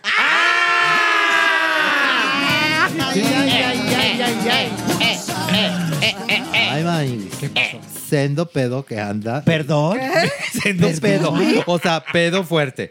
Problemón. Pues, Ay. que anda Ricardo Montaner, hermano. ¿Por qué? ¿Qué Pues pasó? es que, que, oye, que supuestamente tú debe más de dos millones de dólares al fisco de Estados Unidos. No, pero no puede ser. Así como lo Oye, oye. Maniguis, Eso no pues se ve. entonces que no abandone eh, Exacto. la carrera porque anda anunciando desde la semana pasada que él ya no va a dar conciertos, que él ya no nada. No, eso no se vio. No, eso no se vio en su serie pasada. Eso no se cállese, En su doña reality. Sí, se- la opulencia se No, veía. Doña Nini, pues gracias No a puede ser. gracias a gente como usted que siguió el reality de los Montaner ya va a haber segunda temporada. No. No, sí, sí, sí, ya, ya nos dijo. Pero bendito Dios va a haber para pagar. ¿Quién sabe? ¿Quién sabe? ¿Por qué? Pues es que hay mucha deuda. ¿Te acuerdan que tenía un restaurante en Miami? Sí. ¿No? Sí. Que se llama Café Ragazzi. Pues el Café Ragazzi, Maniguis, parece ser que ya hasta lo vendió. No. Y no nada más eso, Pero sino no. que hay una deuda bien fuerte en la nómina de sus empleados. No puede ser. Y que lo habían hasta demandado los empleados. Allá sí, allá sí aplica, Maniguis. Allá se aplica. sí. Allá sí aplica, ¿eh? ¿Y por qué no empeña a Camilo? Le podrían Porque dar no una le lanilla. dan. Porque Una no, lanilla. No, Chequito, no le dan tanto. ¿No? Por ese bigotazo así tan sensual, la verdad. No lo que deja. Ahora, para No segunda temporada desde la cárcel está padre. venimos a la visita conyugal con Ricardo Montaner, aquí lo venimos a acompañar y ya lo ves ahí en el fucking. Ay, no, qué Está- horror. Está, asqueroso, ¿Te imaginas cogiendo a Ricardo Montaner? no. ¡Qué osco! No. Tendría mucho rating, Chequito. ya ves que les encantan las bajezas, entre más sí. bajo mejor. No, no, ya, no, ya- porque acuérdense que el reality de los Montaner va de buena onda. Sí, claro, sí. Claro. Va de, familia. va de reality Casi cristiano. Sí. No, pero acuérdate también que en los realities, cuando hay picorcito y hay bajecitas, pues va, sube el rating, pero inmediatamente. Él no, ya, ya, no, ya nos anticipó que la segunda temporada va a continuar donde cerró la primera. Yo, yo la voy a O volver sea, a ver. en nada. No, la voy a volver a ver. Ya no me acuerdo cómo cerró la No, primera. nada. Qué angustia. Es que es bien memorable. Y ¿verdad? también, también nos dijo que los espectadores se pueden encontrar con nuevas aventuras y desafíos emocionales como en la primera A ver, pero eso temporada. no de importa. ¿Qué dijo de la deuda? Sí, de la deuda. No, no, no, no, no ha dicho nada absolutamente. Él, él lo primero que hizo fue irse a República Dominicana, Maniguis. ¿Huyendo? Que, que pues un tanto huyendo, Maniguis. Porque acuérdate que en Estados Unidos, o sea, sí aplica, Maniguis. Y, y, y si te andan agarrando y si te andan encerrando. Qué Pero, fuerte. pero ahora resulta que República Dominicana es como un buen lugar para... el paraíso. ¿Mm? Parece ser. Pero que no habrá este acuerdo de extradición, ¿ok? No tengo idea. Mire, por lo pronto él ya está viendo la posibilidad de quedarse a radicar Yo ahí. te digo una cosa, en casa de campo hay una cantidad de, delincuentes viviendo ahí muy felices. ¿eh? Oigan, hasta en la película del asesino, ¿sí Ah, o claro. no? Sí, sí, también pues ahí- ahí tiene su casita. Su Bingo. pequeña mansión también Bingo. ahí. Clararira, porque ahí no se puede rastrear, ¿o qué? Pues no, sí te pueden rastrear. Lo que pasa es que República Dominicana da una especie de extensión fiscal si filmas ahí. Ya. También, Mere, hoy, hoy, Mere vienes con la brújula perdida. ¿eh? No, yo nada Y más ahorita cuestiono, preguntando, pregunto. ¿qué es República Dominicana? ¿Dónde queda? Ah, es ¿dónde República del Salvador. Exacto, porque encontré República de Salvador en el centro histórico. No, a ver, Merengón, bú- búscate dónde está República Dominicana y en eso. No, aquí dice no, tacos de la República, es una taquería. No, en Mere, serio. Mere bueno, otro nivel, vámonos. Una, dos, tres, vámonos.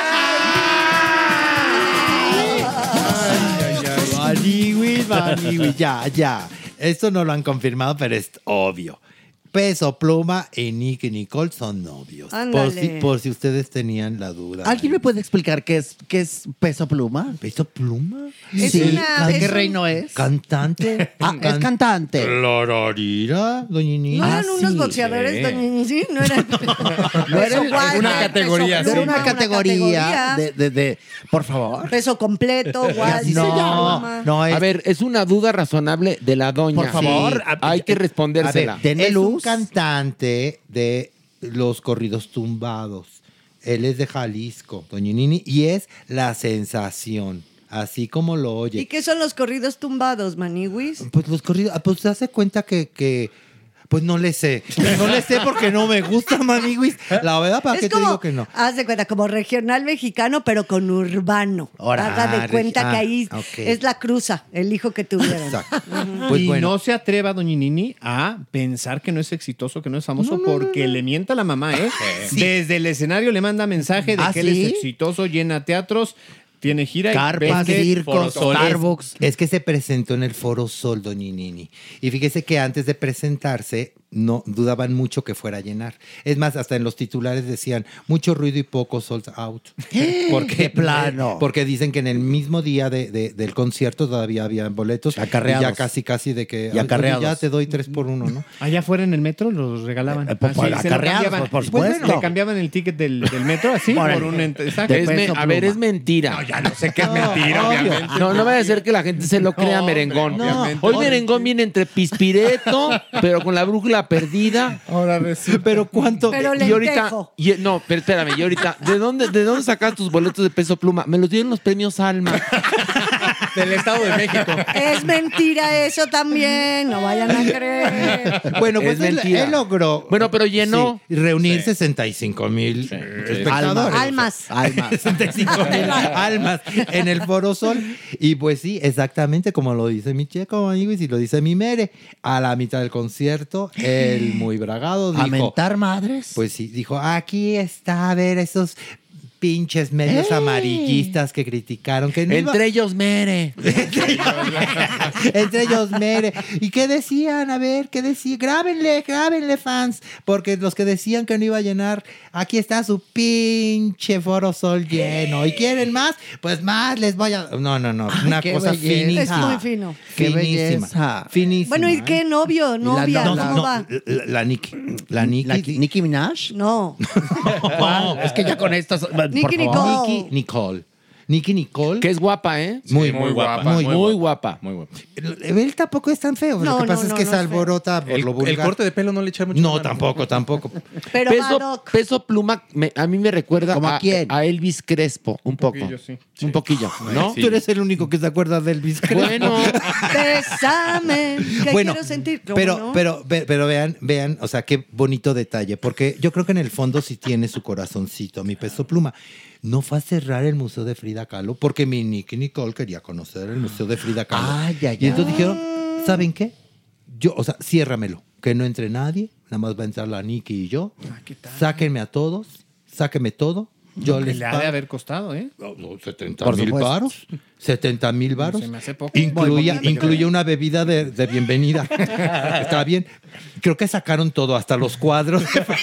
y la cama. y que- por, por si, por si quería espacio. Mi peso pluma. los cuincle para que lo acaricien un ratito. Y Oye, ya, sí, 70 ya, mil lo dejamos. Incluía Se bebida hace- de A mí se me bienvenida. hace muy poco, Se me hace barato, barato, porque sí, sí lo rentan, bueno, sí lo pueden cerrar si tienes un evento y les llegas al precio, pero 70 mil pesos. es- Pero, a ver, a ver, a ver, a lo mejor nada más fue visita rápida de 10 minutos, no creo que, pues que sí. Peso No, pero Pluma se tuvo- ponga a analizar. O sea, en 10 minutos lo ves casi el, Pues el- sí. el museo porque es muy chiquito. A lo mejor lo rentó por 10 minutos. Igual dijeron, no le va a entender mucho, pues nada más cobren los Venía por Tú un nada más pasa- oye, pásalo al lobby y nada más. Adiós. A la Ni cocina. cuenta se va a dar de las obras de arte maravillosas que hay ahí. Pues sí, Lo también. pues. pasaron a la cocina Por nada favor. más. Ahora sí, pues ustedes no es mucho, pero oye, 70 mil Es- es varos. una lana. No A manches. ver, no, sí es una lana, Pero pero, no es uno de los museos más, más. visitados. Tiene cola que si tú multiplicas las personas que están buscando. Todo te vas a lo sexual. ¿Cuál? Tú estás pensando la fila, la cola. Ah. La línea. Bueno, a lo mejor pagó más, pero a la prensa le dijeron que había cobrado eso el 70, museo. Puede ser. de todos modos, es una la nota, perdónenme. Sí, sí, sí. O sea, como para lucirte con, con la galana y "Ay, tú- tú ven, tú- ven, te cerré el museo de Frida Kahlo. Y. Frida Kahlo. ¿Quién es? Frida Kahlo despertando de la muerte, así de quiénes son estos. Es que sé, que es que sé. Bueno, hubo quien se, ganó, se gastó 60 millones en un anillo, que este 70 mil pesillos. Por favor. Sí, En claro. un paseíto de museo en Coyoacán. No es nada. Además, a final de cuentas, muy su dinero. Fíjense. Sí. Y le Así va que bien. Respeten a Peso Pluma. No, le va Porque muy él Ah, gasta sí, su ya. dinero en lo que se le pegue su Ya dijo pinche Horacio, ya. gana. Ch, Ay, Ya, No, No, vamos le va- a decir nada de pesito pluma. Ay, no, no, perdóname, pero sí da que decir. que estoy diciendo que es un bonito detalle de Peso Pluma. Ahora te enojas tú. No, claro que es bonito detalle para con su novia Nicole. Pues óyeme. Nicky Nicole. ya está. Nicky, Nicky. Sí, ¿Qué tal cuando a Mary le cerraron el bazar del sábado? ¿Qué hubo? Y a la doña el Museo de Antropología. Lo voy a No, tomar, el museo del sitio Templo Mayor, así. lo voy a tomar con humor, muchachos. Oye, ¿y Pero saben, es bonito. Por favor. ¿saben cómo se llama Peso Pluma y Nick Nicole? ¿Cómo? A ver. En realidad, ¿Cuál quieren saber primero? ninguna. ni- Peso Pluma. Peso Pluma. Se llama Hassan Emilio Cabande, la hija. Ok. Anda. ¿Y ella? Oh. Nicole Denise Cucho. Bueno, pues que cada quien se pone el llama nombre como que puede. quiera. No, no es cierto. Cada quien pues, le, tiene Como el le nombre pusieron. como le Sí, pusieron. pues sí. Pues sí. ¿No? Como Pues cada bueno. quien se llama como pueda, ¿no? Sí, Pues, o sea, como te pusieron, ¿no? Pues sí. Y luego te lo puedes cambiar. Pues sí. Sí, también. ¿Tú te lo cambiaste, Checo, cuándo? Eh, bueno, yo era un niño y entonces me decían ya checo desde ese entonces. Ah, y- pues ya, nada más. Y ya, Ya. luego ya nada más el sound. Y ya, quedó Y ya. así raro. Sencillo. Pero Y- Checo es de Sergio. O sea, Es de Sergio. no es cambiarte el nombre. de- desde maternal me decían así las, las, que me cuidaban y pues checo. Las, las, las, las. Checa, checo. pero es que no acta- sabía si eran, qué eran. En su acta de nacimiento dice Checo, no dice Sergio. Dice Checo Sound. Checo Sound. Sound. Pero Sound, S-A-U-N. Sound. Sí. Ajá. Así ¿Y- lo y dice. tú, Mere? Pensaba que era Yo oriental. nada más me escondo el Carlos. Soy Carlos Alejandro. ¿Merengón? Carlos Alejandro. Pero ¿por qué tu acta de nacimiento dice Mere? Mere. No, no, no. Es, Me llamo nombre, nombre completo y apellidos Mere. Mere. Ya. Nada más ¿Y el Mere. señor te dice, Carlos? No, le dice. ¿Quieres sacarlo? El señor le dice, échate, échate. Mientras amasa pan, el otro le sopla la nuca. Le dice, Mere, vamos a hacer 500 pasteles. Vas. Esta Ay, noche no. merece. Oigan, y el- una cosa, el domingo hay un gran espectáculo. Cuéntenos, Doñinini, por favor. Maniguis, cuéntanos, por favor. Ay, que vayan a Killens, en la zona rosa, Londres 101, en el corazón de la zona rosa, para que vivan la experiencia de Rumba Drag. Ay, ay, Está ay. bien padre, Horacito. Mira, son dos, dos ancianitas. Eh, Son dos ancianitas. Correctivo, correctivo. Ay. Son, dos, ancianitas. Dos ancianitas que se meten a este lugar que está ya abandonado, que en aquella época fue un cabaret, Ay, ay, ay. en donde ellas trabajaban y nos transportan en la época de las rumberas. man. No, no en la época, a la época. Pues, pues entonces dilo tú. Es que de buena onda, tú como fuiste el padrino de honor, entonces dilo tú. Y echa, échate la de la niña Popov, si quieres, bailala aquí, bailala aquí.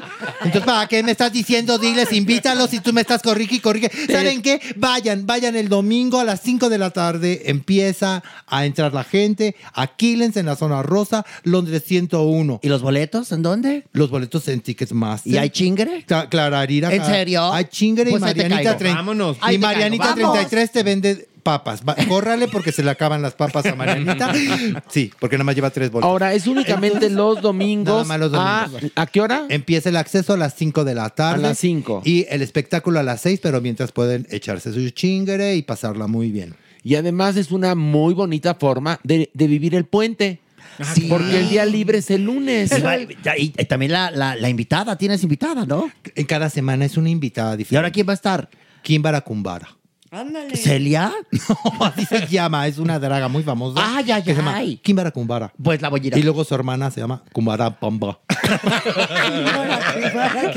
Bueno, pues entonces el domingo una cita con la Supermana. Ahí vamos a estar. Sí, y con Supermana. todo el elenco Vamos. maravilloso de Rumba Rumba Drag. De Rumba Drag. Rumba Drag. ¿Este domingo se puede ir? Sí, por favor, adelante, sí. Voy a ir este Por favor, Checo, te esperamos ahí. Por supuesto que sí. También. Llegan, pagan su Sí. boleto y pueden ir, por supuesto Sí. que sí. A mí ya me habían invitado, pero Sí, no había mi amor, podido pero ir. mi amor, y la invitación fue hace dos semanas, mi amor. No voy a pagar Con- mi boleto, mi amor. No, sí. Ay, ay, no, ay. sí, que mi amor, sí, adelante. Bueno, ya tenemos que despedir este No, bonito podcast. ¿sí? ¿por qué? Ya, una, si A las tres decimos adiós. Una, dos, tres. ¡Adiós! Esto fue Farándula 021. Recuerda, un nuevo episodio cada jueves. Look at me. I'm as helpless as a kitten up a tree. And I feel like I'm clinging to a cloud I can't understand. I get misty just holding your hand.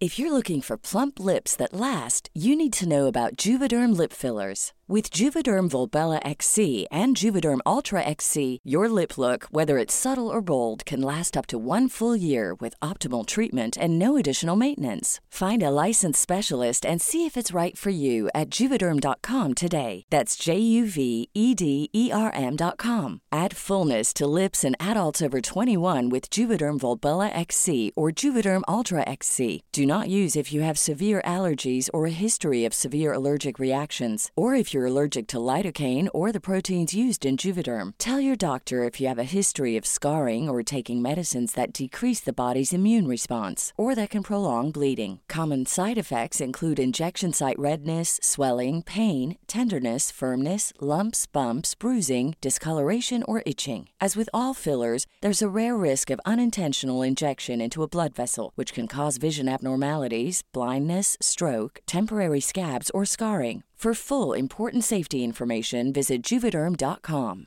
Hey, folks, I'm Mark Marin from the WTF Podcast, and this episode is brought to you by Kleenex Ultra Soft Tissues, your ally to help tackle your allergy symptoms this season. I love the change of seasons, but nobody loves pollen and all those other things floating in the air that make you sneeze during this nice weather. Kleenex Ultra Soft Tissues are hypoallergenic and allergist approved, so fight back against watery eyes and runny noses without worrying about irritating your skin. For this allergy season, grab Kleenex and face allergies head on.